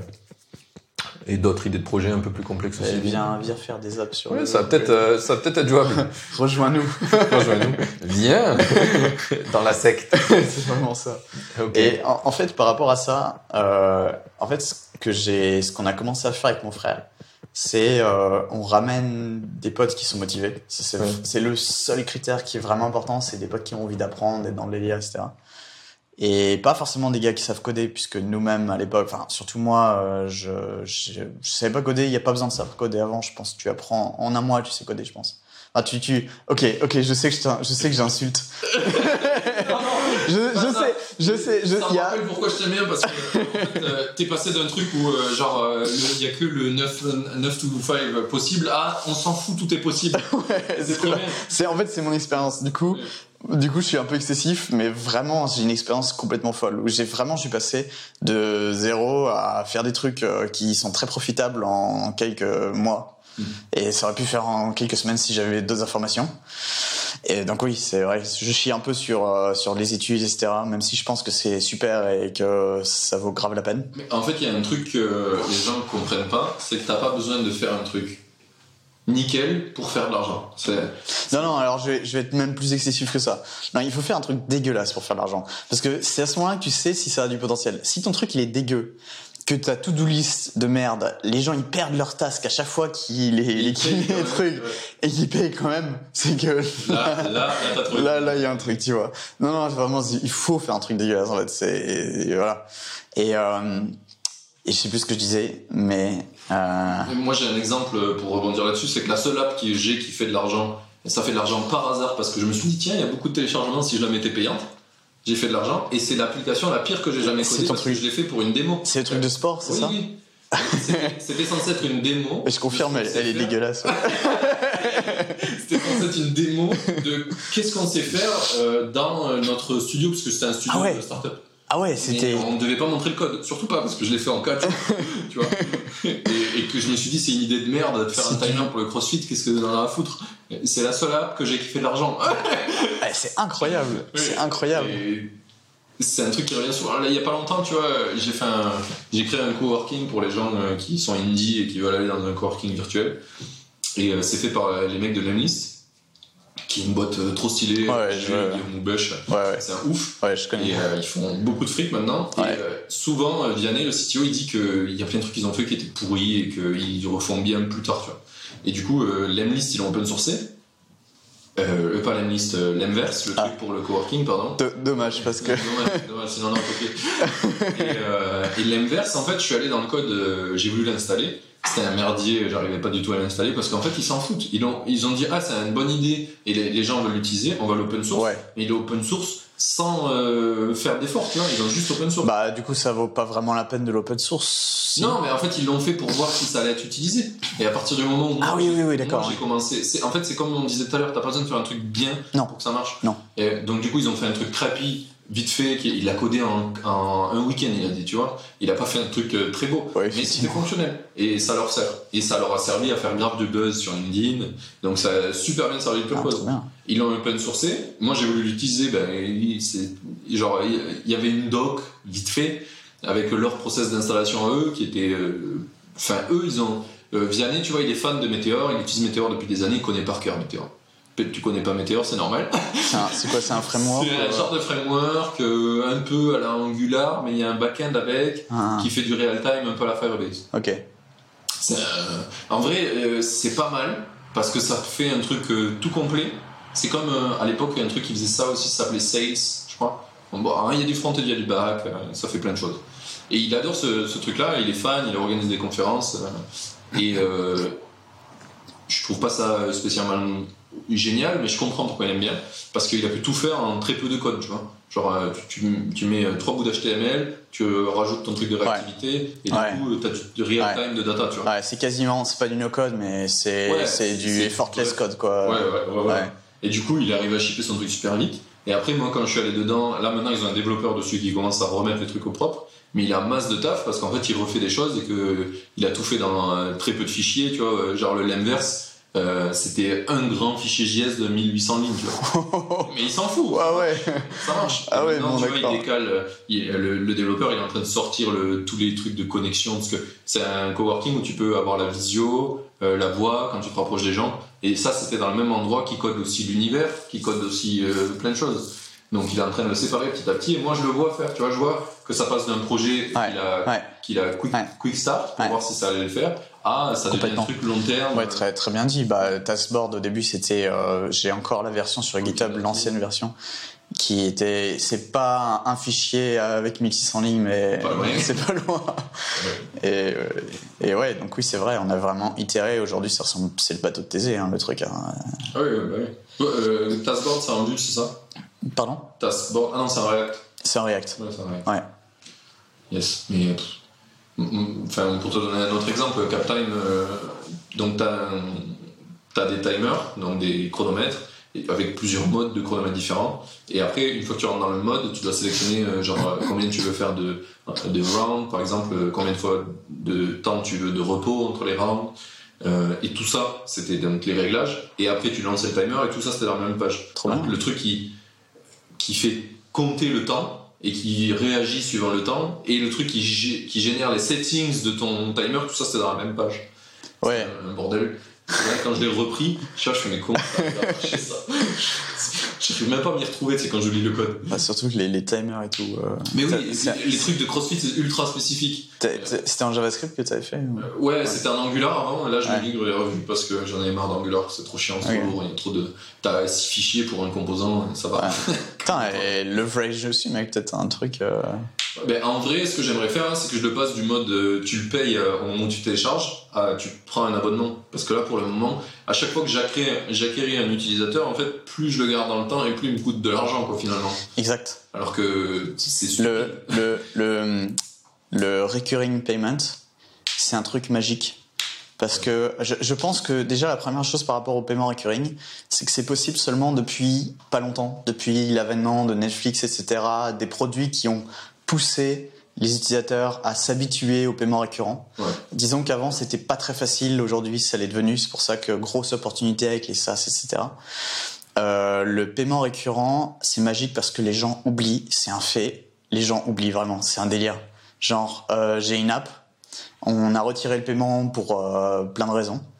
Et, euh, et du coup, on a aussi retiré les features premium, etc. Mais on n'a pas annulé les plans parce qu'il y avait juste une dizaine de users qui payaient. On l'a pas fait parce que on aurait pu le faire euh, et on, on est, on, on va les rembourser une fois que, une fois que l'expérience sera terminée. Mais on voulait voir combien de temps les gens allaient continuer de payer euh, pour un produit qu'ils n'utilisaient plus. Et pour l'instant, il n'y en a qu'un seul qui a arrêté. Sur 10, il y a toujours 9 mecs qui payent pour un truc où il n'y Ouais. a pas de feature. Ouais, c'est- c'est-à-dire, ils, ils peuvent toujours unsubscribe en allant sur l'application, mais ils le font pas. Donc en fait, les gens oublient et du coup, les gens finalement payent des sommes. euh, ça va changer tout le temps, à mon avis, ça va C'est le changer. model des salles de sport. hein. Tu sais que C'est ça, c'est ça, c'est- c'est exactement quand- ça. elles se créent, elles disent ok, on a 1000 places possibles par heure, et du coup on s'autorise 2000 places par heure de payer. Exact, ouais, c'est ça. Parce qu'ils savent que jamais. tout à fait, statistiquement, euh, Ouais. exactement. Bah allez, ça c'est pareil. Ouais. En pire. et en plus, en plus, euh, coût serveur, c'est zéro. euh. Enfin, Oui, ça dépend. euh, ça dépend. Pour la plupart, euh, ouais. Moi, je sais que j'ai fait l'erreur avec euh, LinkedIn Stat d'avoir un truc qui me coûtait euh, beaucoup trop cher en, en coût de serveur. Et NAS, la société, enfin le, le projet que j'avais fait avec Cachetori, c'est ouais, ça, ça devait bouffer, ça, ça devait bouffer du serveur, ouais. Ouais, surtout tu, vu que tu permets aux gens de. Donc NAS, c'est un projet pour les data scientists qui permet de faire du code dans un navigateur. Du coup, tu leur permets de run du code. Et pour faire ça, ben, c'est problématique. Ça voudrait dire que si tout le monde était sur la même machine, t'as un problème de sécurité énorme, Ah ouais. vu qu'ils run du Python. Donc du coup, on est obligé de faire des machines virtuelles Ah ouais, pour ouais. chaque utilisateur.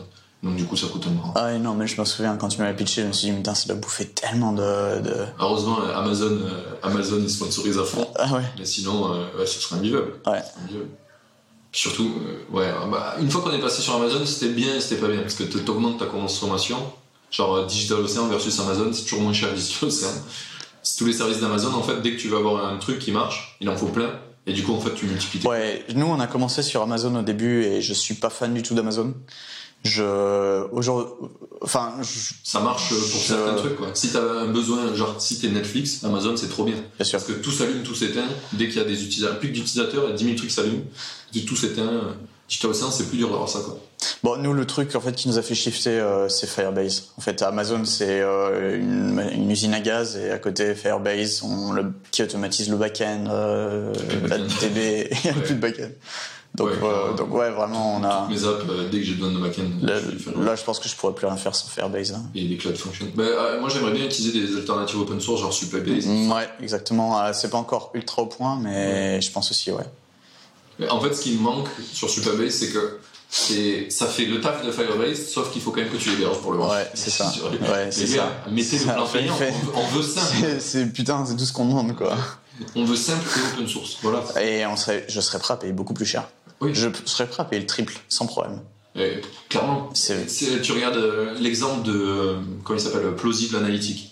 C'est Google Analytics en moins de features Oui. Et open source. Ouais. Et moi, je paye. Ouais, Je paye, ouais. euh, je m'en bats les couilles.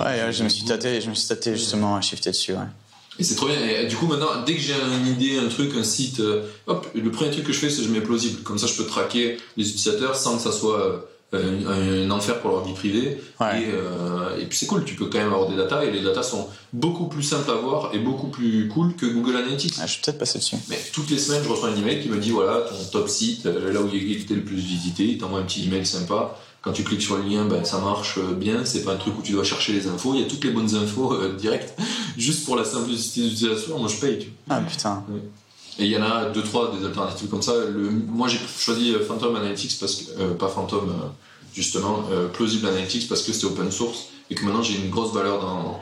J'essaie de faire des trucs open source. Tu vois, une des apps que j'ai fait, je la fais open source. Après, je me pose la question aussi de la faire open source. J'aimerais bien. Je trouve que dans les applications mobiles en Ionic, tu vois, ça manque de montrer euh, que bah, c'est possible de le faire aussi. Enfin, j'ai une grosse appétence à vouloir partager ce qu'on fait. Hmm. C'est pour ça que je fais le podcast, c'est pour ça que je fais le coworking. Il y a plein de trucs et du coup j'aimerais bien aussi montrer, euh, voilà, moi je fais ça, ça arrive à faire du fric, euh, copycat-le, euh, nique sa mère, elle fait des trucs.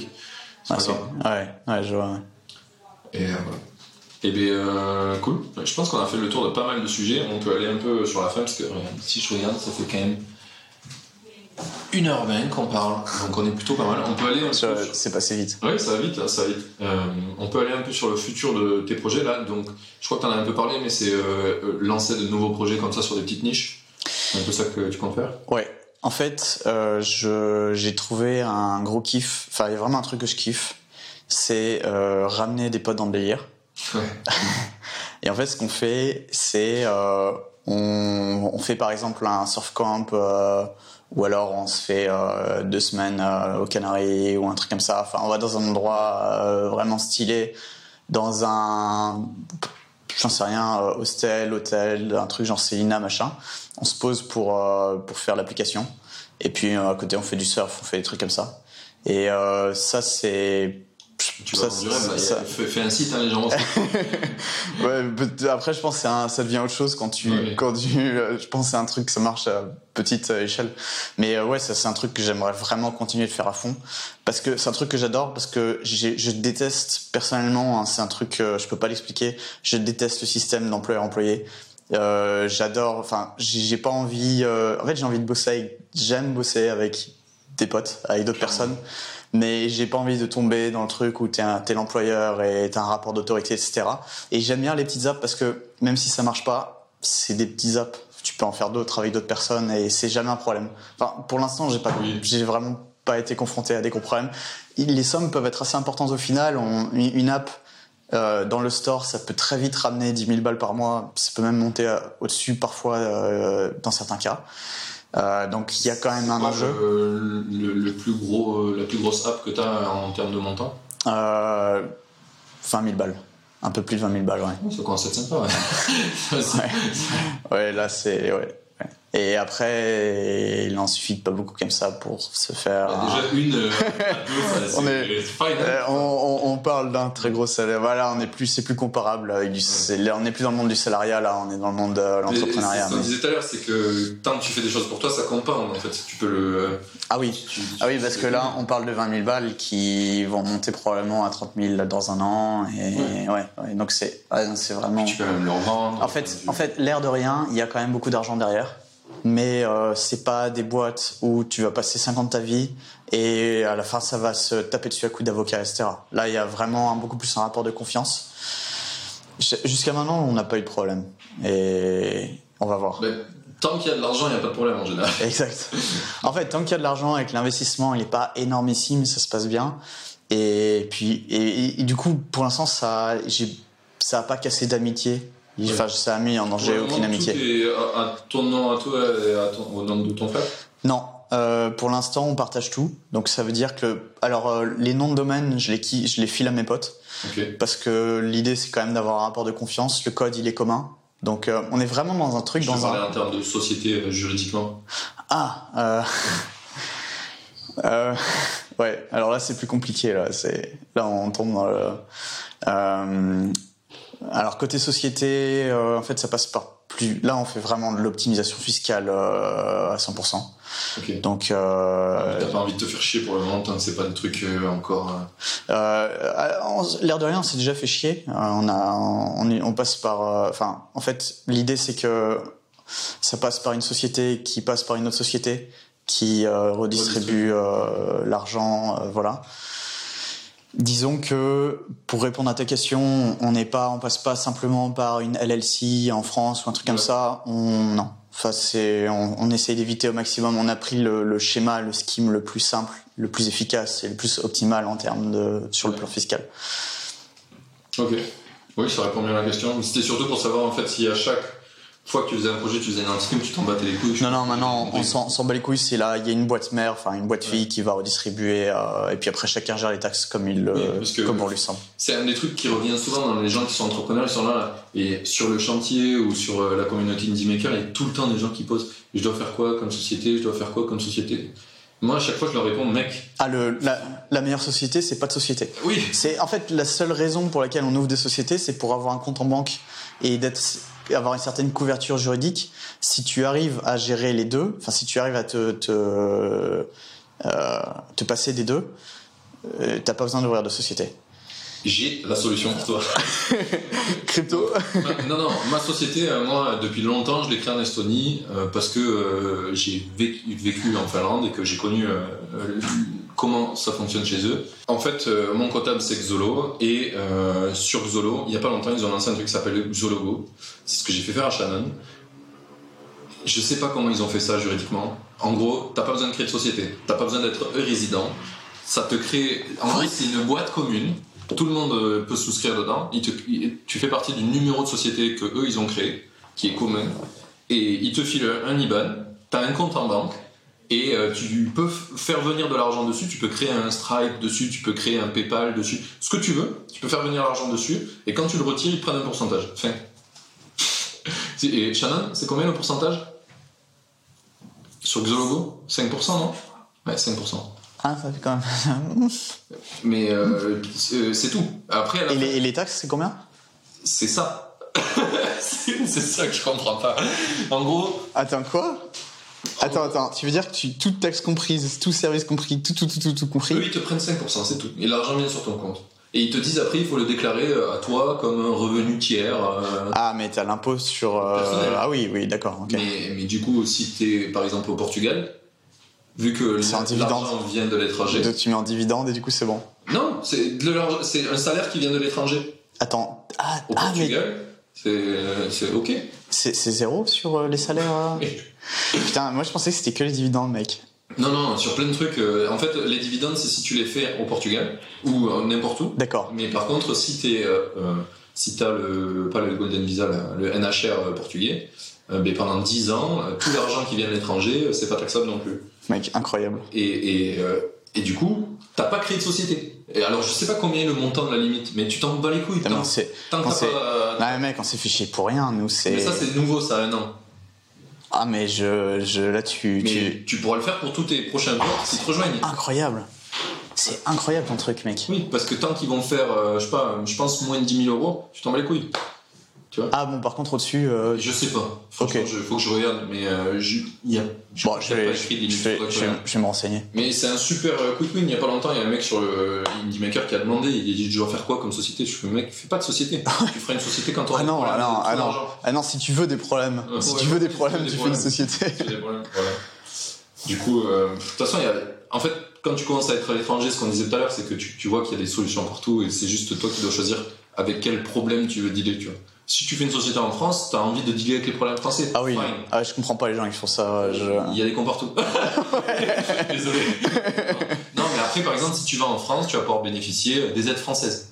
Alors, euh, il y a des gens qui veulent les jouer. Moi, je veux pas les jouer. Je trouve que c'est la Ça merde. fait pas super rentable quand tu fais les maths, mais, mais ouais. Oui, Ouais. Euh, mais euh, par exemple, ça peut te permettre de faire ça. ça- Ouais. Si tu crois dans le système de retraite de ton pays, c'est mieux de le faire en France.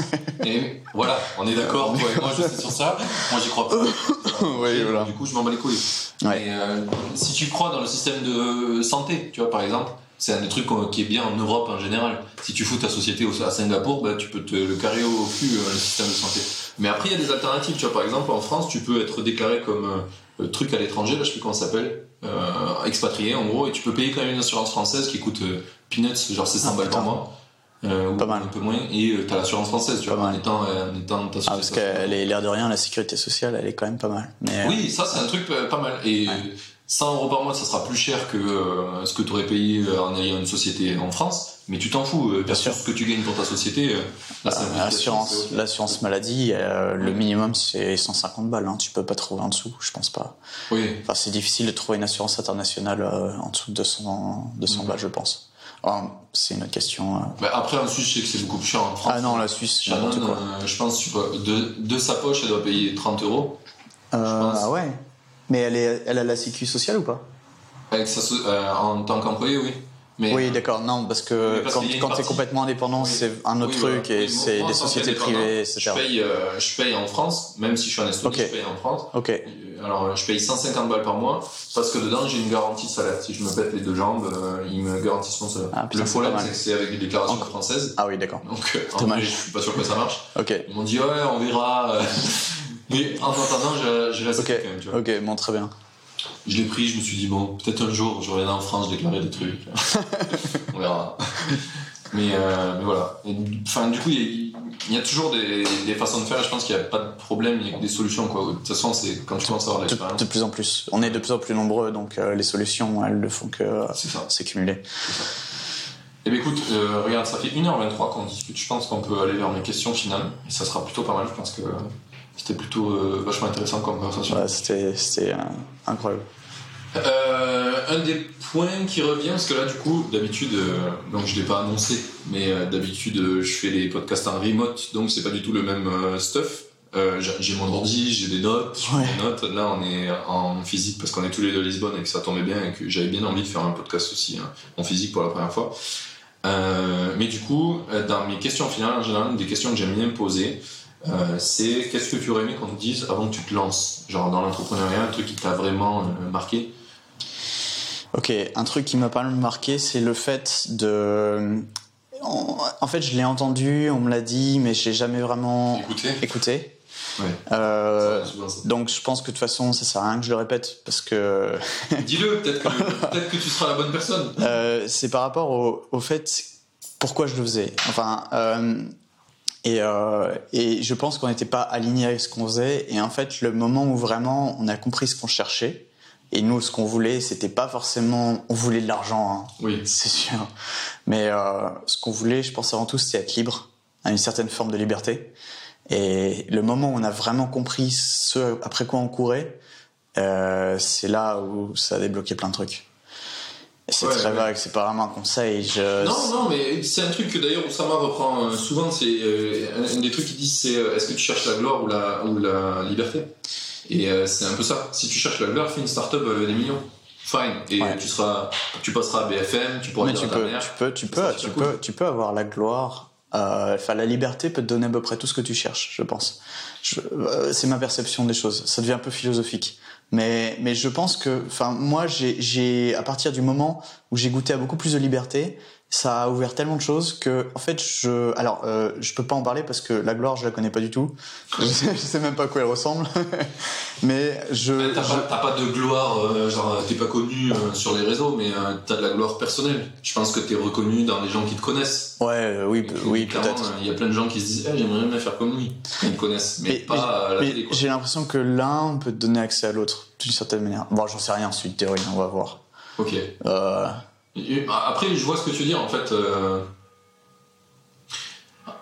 ah, Je crois que je vois ce que tu veux dire, mais en même temps, je pense que si t'as la liberté, t'as- t'as- tu t'en branles de la gloire. Ah, ouais, Ah ouais, c'est peut-être c'est ça que je voulais dire finalement. C'est peut-être ça que je ressens au fond, je sais pas. En, en tout cas, de ce que j'ai vu, tu vois, moi, dans ce podcast, j'ai beaucoup de gens qui ont plus cherché la liberté que la gloire. Ouais. Parce que c'est ce que moi je cherche, Ouais. ce que les gens écoutent aussi, c'est ce qu'ils cherchent en général. Parce que si tu veux faire une startup, il y en a des millions de podcasts qui parlent de ça. Tu peux aller voir les vidéos d'Oussama, c'est génial pour ça. Vas-y, feu. Mais euh, pour le coup, moi j'ai eu pas mal de gens qui ont plutôt la liberté. Et euh, un super bon exemple, c'est. euh, bon, alors Guillaume Moubèche, il est arrivé à avoir la gloire aussi, mais parce qu'il a fait des trucs euh, tricky, tu vois, il allait dire qu'il allait lever des fonds pour pas le faire. Ouais. Pour, pour essayer Ouais, j'ai- d'avoir la- J'ai j'ai vu, j'ai les- vu. les euh, coups de production. je respecte énormément. euh, Ouais, mais et c'était super smart. Mais Ouais. euh, sinon, la plupart des mecs, à part lui, euh, ils sont pas connus. Et pourtant, j'ai eu le mec qui a créé System.io, qui habite à Lisbonne d'ailleurs. Euh, j'ai perdu son nom parce que je suis un très nul avec les noms. Mais euh, ils font un million. Et ils, s- ils- tu vois, ils s'en de la, de la gloire. Non, ouais, ouais. Dans sa niche, tout le monde le connaît. Ouais, tout le monde sait que System.io c'est de la balle et que c'est un génie le mec. Ouais, sur- surtout que la gloire a un, un prix. Je pense que euh, bon, tout a un prix, la liberté aussi, mais je pense que la gloire t'enlève une liberté dont on a tous besoin. Et je pense qu'assez Oui. rapidement, tu travestis ton comportement si tu veux vraiment répondre aux attentes des gens, si tu veux vraiment plaire à tout le monde. Je pense qu'à un certain stade, tu, tu es obligé de te travestir. Je le, je le, je, je ce sentiment avec les youtubeurs en particulier. Oui. Et je pense que, je pense qu'à un moment donné, ça devient, ça devient pas une peine. C'est toujours incroyable comme aventure, mais je pense que ça a un prix. Il faut pas l'oublier. Ah oui. Et, et, et, et du coup, voilà. je- bon, enfin bref, c'est.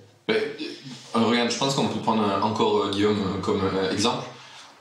Quand je l'ai eu dans le podcast, il n'avait pas encore fait son coup de grisou là, qu'il a fait Ouais. hyper connaître, etc. Ouais. Du coup, il était plutôt dans le côté de liberté. Ils avaient une liberté énorme avec l'Enlist, ils progressaient de ouf, etc. Ils ont voulu s'exposer parce que je pense que Guillaume, il n'avait pas envie de rester dans l'ombre. Et ils se sont exposés. Et du coup, là, il n'y a pas longtemps, je l'ai recontacté pour organiser, je vais organiser des conférences. Cette conférence pour aider les indies à se lancer et à casser un peu les, les images mentales de Ouais, merde que t'as. Excellent. Et euh, je l'ai recontacté. Et en fait, c'est la seule personne qui m'a dit En vrai, mec, j'aimerais bien, mais j'ai tellement pas le temps. Et ben, parce qu'en fait, il est full exposé maintenant. Mais ouais. Ça a un coup. Ah mais oui. Et c'est sûr. Et c'est. Enfin, il n'y a, a pas à chier. Après, je pense que. Il y a de moins en moins. En, en vrai, quand tu cherches la gloire, c'est qu'il y a un truc qui te manque, tu vois. Enfin, C'est, j'ai le même sentiment. Enfin, je, je, j'adorerais y goûter, mais j'ai, j'ai un peu le sentiment que si vraiment tu mets autant d'énergie à le chercher, je, je, je parle des cas excessifs, hein, les, Ouais. les mecs qui mettent beaucoup beaucoup d'énergie. Euh, mais c'est bien, c'est vraiment une une bonne chose, je respecte énormément, mais euh, mais mais j'ai l'impression que moi perso ça me correspond pas parce que euh, j'ai l'impression que c'est des gens, y a, ils ont comme une espèce d'épine dans le pied qui va les pousser à essayer de trouver quelque chose qu'ils ont pas. ouais. Je sais pas, peut-être je me trompe. De Je... toute façon, euh, c'est. Enfin, moi, je sais que c'est un moteur pour moi. euh, De toute façon, l'insatisfaction personnelle, c'est ce qui fait Ouais, que tu réalises. choses. Exact, complètement d'accord. Donc, c'est un moteur énorme. Après, le problème, c'est. euh, il faut aussi euh, se rendre compte des. Euh, comment dire les, Des mauvais côtés de ton moteur. C'est que, par exemple, si ton moteur, c'est la liberté, tu vas de plus en plus en gagner et tu vas probablement de plus en plus rien branler. et, et on- Oui, désolé. L'histoire de ma vie. Désolé, mais oui, mais forcément, plus t'as acquis de liberté, plus tu t'en fous, en fait. Oh, mais, mais c'est même, c'est même une peine hein, parfois. D'ailleurs, c'est intéressant. Je- ça, je rebondis là-dessus parce que c'est vraiment un truc. C'est presque un warning que j'ai envie de donner. C'est la liberté aussi à un prix. Et à tel point qu'en fait, euh, là, je suis un peu dans une période de ma vie où, euh, où en fait, c'est presque dur parce que j'ai, je, les, les, les gens, ça les fait marrer quand je leur dis que je travaille quasiment pas et que et- et- tout, tout est devenu presque trop simple. Et en fait, c'est assez flippant parce que je me rends compte qu'en fait, j'ai besoin, en fait, j'aimais régler des problèmes dans ma vie avant. J'aimais régler le problème de faire de l'argent. Le fait de plus l'avoir, en fait, ça m'a rendu assez fainéant. Ben oui. En fait, tu perds le pur pose de pourquoi tu C'est ça. Et en fait, je suis en train de traverser une nouvelle crise existentielle. Qu'est-ce que je fais maintenant? Je suis arrivé Putain, mais ce qu'est-ce que je fais? C'est bon. euh, Et ouais. Et on verra comment, on verra ce que ça donne. hein. Ouais. Mais euh, Mais du coup, pour revenir à ça, je pense que quand tu cherches la gloire, en fait, ce qui est bien, c'est que c'est un jeu un peu infini. La gloire, tu... c'est très dur d'atteindre le maximum. Tu vois. À part Elon Musk, je me demande qu'est-ce qu'il fait lui niveau gloire. mais lui, ah mais lui, ce qui est génial, c'est que le jeu auquel il, enfin, le jeu auquel il joue, c'est pas du tout le jeu de la gloire. Je crois, je crois qu'il en a rien à foutre. Enfin, j'ai l'impression. hein. J'ai l'im- j'ai l'impression que il, il a, il a un objectif qui dépasse largement celui euh, d'être populaire. Je sais pas. D'ailleurs, franchement, je- je me demande si. euh, En fait, je pense qu'il cherche une gloire personnelle. Ouais, c'est ça. Il veut être le premier mec qui va sur Mars. ouais, c'est ça, c'est ça, c'est ça. Et, euh, et- du coup, c'est farfetch quoi. Faut aller Ouais. très très loin le chercher. c'est ça. Mais je pense qu'il aura la même question que nous au moment où il va le faire. Il va se dire euh, Ouais, qu'est-ce que je fais maintenant quoi. Une autre planète plus loin. Ouais. Ok. Le- la, matrice, la matrice avec Neuralink. Ah mec, euh, ça je, ça je, bref. Ok, et bien euh, ça aussi c'était cool, je pense, de, de- de l'avoir dit aux gens, et puis ça a amené un sujet vraiment important, c'est pourquoi tu fais les choses, tu vois, je pense que c'est vraiment le fondement de ce qui fait qu'on existe, et que tu vois qu'il y a plein de manières de le faire, de le concevoir, et que ça évolue avec le temps aussi. Ouais. Parce que du coup, tu vois là, tu voulais des choses, et maintenant tu te poses la question de qu'est-ce que tu veux maintenant, quoi. ouais. C'est quoi qui va te motiver, Et qui va te faire qui va te faire kiffer. Ok. Euh, bah, du coup, on va passer à ma petite question suivante. Euh, en général, c'est est-ce que tu as une citation préférée? Est-ce que tu as un truc que tu aimes bien? Ok. Alors, quand tu m'as dit tout à l'heure que tu allais me poser cette question, j'ai pas eu le temps de trop réfléchir. Du coup. Du coup, Alors, il y a des gens, des fois, ils ont du mal à. Genre, tu sais, quand on parle de citation, les gens ils disent Ok, il faut, citer un, mec méga connu. Ça peut être ton frère. hein. Si t'as dit un truc un jour qui. euh, non. Désolé. père, Désolé ton Mathias. Mathias. Ok, alors j'en ai une, mais personne va la comprendre parce que euh, euh, elle fait pas vraiment sens. Mais c'est un truc qui, qui moi, m'a énormément aidé à me construire comme je suis aujourd'hui. Donc voilà, si tu comprends pas, c'est normal. Mais en gros, euh, je ma citation, c'est un truc dans. Tu, tu l'as vu le film euh, Lord of War Euh, ouais. Et à un moment donné, en fait, il dit euh, le principe pour survivre, euh, c'est de ne jamais faire la guerre, surtout contre soi-même. Et en fait, ce truc-là, je sais pas pourquoi, ça a trop, ça, ça, ça a eu un, un énorme déclic sur ma perception des choses. Ou- alors là, je- Ça là, fait je, écho. Non, non, ça fait écho à ce que tu disais tout à l'heure, c'est quand on a commencé, ça a commencé à marcher, c'est qu'on était alignés. C'est un peu ça Ouais, c'est un peu ça. Et c'est assez tricky. Je pourrais même pas vraiment expliquer pourquoi j'ai autant accroché avec euh, avec ce truc-là. Mais c'est encore un truc où, euh, en fait, je pense que c'est un c'est un peu un truc qui se rapporte beaucoup à, à moi, comment je me suis construit, ma personnalité, etc. Donc finalement, ça n'a pas vraiment de lien avec ma vie d'entrepreneur. Mais c'est plus l'idée de j'avais beaucoup construit un monde autour de règles préétablies, etc. Et j'essayais de matcher. Je me faisais beaucoup la guerre à moi-même pour essayer de me conformer à certaines choses. Et au moment où, le moment où, en fait, enfin, ce truc-là m'a parlé dans le sens où, en fait, je pense que j'avais certaines différences, j'avais certaines, certaines choses qui matchaient pas avec le monde dans lequel j'étais, etc. Et en fait, j'ai arrêté de me battre contre ça. Et je pense que c'est ça qui m'a décoincé. Voilà. Ouais, C'est très, très philosophique là. Non, non, tu prêches un convaincu. Un des, des trucs euh, qui m'a niqué le cerveau et niqué la vie, c'est genre, euh, les gens, ils vont, ils commencent à bosser à 8h, 9h du matin. Mec, un truc de malade. Toi aussi, toi aussi, tu, toi aussi, tu fais du 2h du mat, 10h, euh... Ouais, j'ai bossé jusqu'à 2-3 heures du mat. Ok, Et ok. je commence à 10-11 heures. Ok. Je, j'ai, mon- c'est, mais c'est mon cycle circadien, en fait. Ça sert à rien. C'est, je, C'est ça, Je je m'en- m'en forcé, ouais. je subissais tellement ma vie quand je vais me lever à 6 heures. Euh, ah, c'est horrible. Infernal. Horrible. Je- Quand on était à Madère avec Shannon, on n'avait pas de rideau aux fenêtres. Ma productivité a Ah, chuté Ah. sa mère. ah, mais moi, j'ai, le truc pour les yeux, là. Sinon, je peux pas dormir. Ah ouais, non, bah, pff. non, mais nous, du coup, on s'est dit, bah ok, on va se coucher tôt, on va se lever tôt. Ça Ah non, mais c'est pas possible. C'est pas, ah non, mais mec, c'est, mec, notre, pas c'est, c'est notre cycle circadien. Je sais pas ce que, Ouais, et voilà. je sais pas ce que c'est. Si vous n'arrivez pas à vous lever tôt, arrêtez de vous lever Alors, tôt. Ne vous battez pas. Arrêtez de vous battre. Ouais, clairement. Mais non, non, du coup, euh, je comprends bien euh, ce truc-là. C'est rigolo parce que je me rends compte qu'il y a pas mal de gens qui en parlent sur les réseaux maintenant, de plus s'écouter, etc. Ah ouais. Dans l'en- l'entrepreneuriat, en fait, euh, c'est vrai que moi, les, les trucs qui ont eu beaucoup d'impact, c'est euh, avec moi-même. quoi. C'est une fois que tu t'alignes avec toi-même Ah oui, et que tu arrêtes de te. ah oui. Tu sais, il y a, il y a le fait de se battre contre soi-même, mais il y a aussi le, le, le fait de se mettre des règles que tu as choisies. Mais- en fait. mais c'est- Et Au début, tu les choisis pas, et C'est ça, tu fais du mal. c'est ça. Si tu les choisis, c'est C'est ça, c'est complètement. Ok. Eh bien, euh, c'est- je pense que c'est une très bonne citation et ça nous a permis de parler d'un truc qui était vachement important. Bien, Merci. Tu vois, tu gères. du coup, pour vous donner un ordre d'idée, à la base, Nathan était pas sûr que le podcast ça allait être cool et que. Euh, je, suis- je suis toujours pas sûr. euh, T'es toujours sûr. Ouais, on va- Alors, regarde, ce qu'on va faire, c'est qu'on va dire aux invités, euh, euh, pas aux invités, parce que l'invité c'est toi, et je dis n'importe quoi, aux gens qui écoutent le podcast, qu'à la fin du podcast, ils ont kiffé cet épisode, ils vont t'envoyer un message. Donc, on va trouver un endroit où ils peuvent t'envoyer un message, ils t'enverront des petits cœurs, tu vas recevoir des petits cœurs et tu vas voir, ça va être cool. Mec, ce serait, je, je, ce serait, j'adorerais avoir des petits cœurs, recevoir des petits cœurs, Allez, ce serait formidable.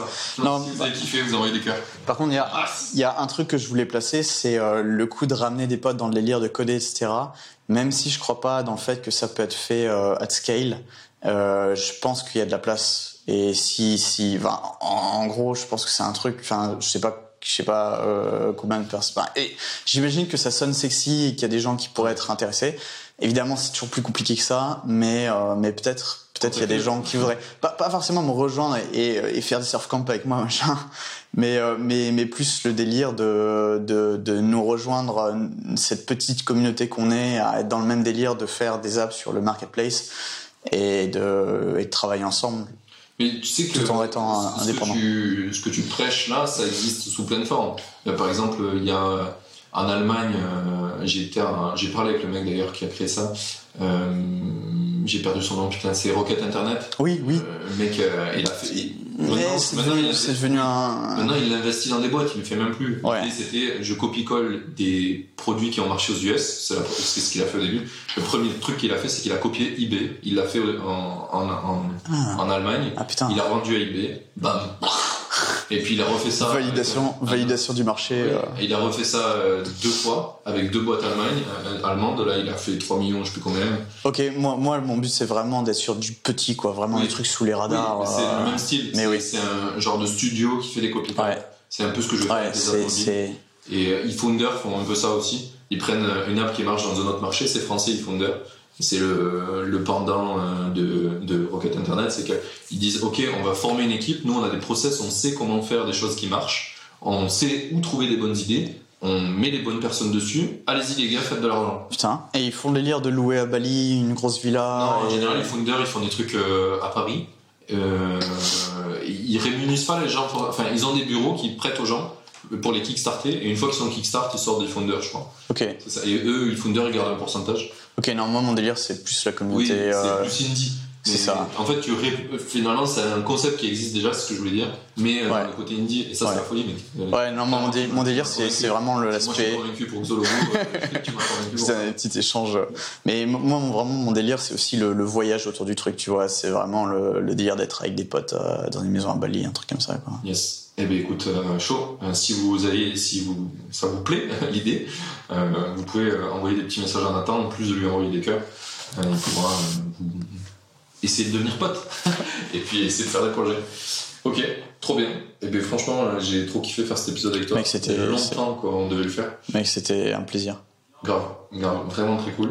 Et puis euh, très content de faire ce premier épisode physique avec toi aussi. Euh, je pense qu'on a tout dit. Euh, vu que j'ai pas ma feuille sous les, yeux, je sais plus. Euh, mais globalement, voilà. Merci à vous d'avoir écouté. Si vous avez kiffé aussi, envoyez des petits messages, partagez l'épisode, ça fait toujours plaisir. Et euh, moi, je vous dis à dans une semaine pour le prochain épisode. Salut. Salut.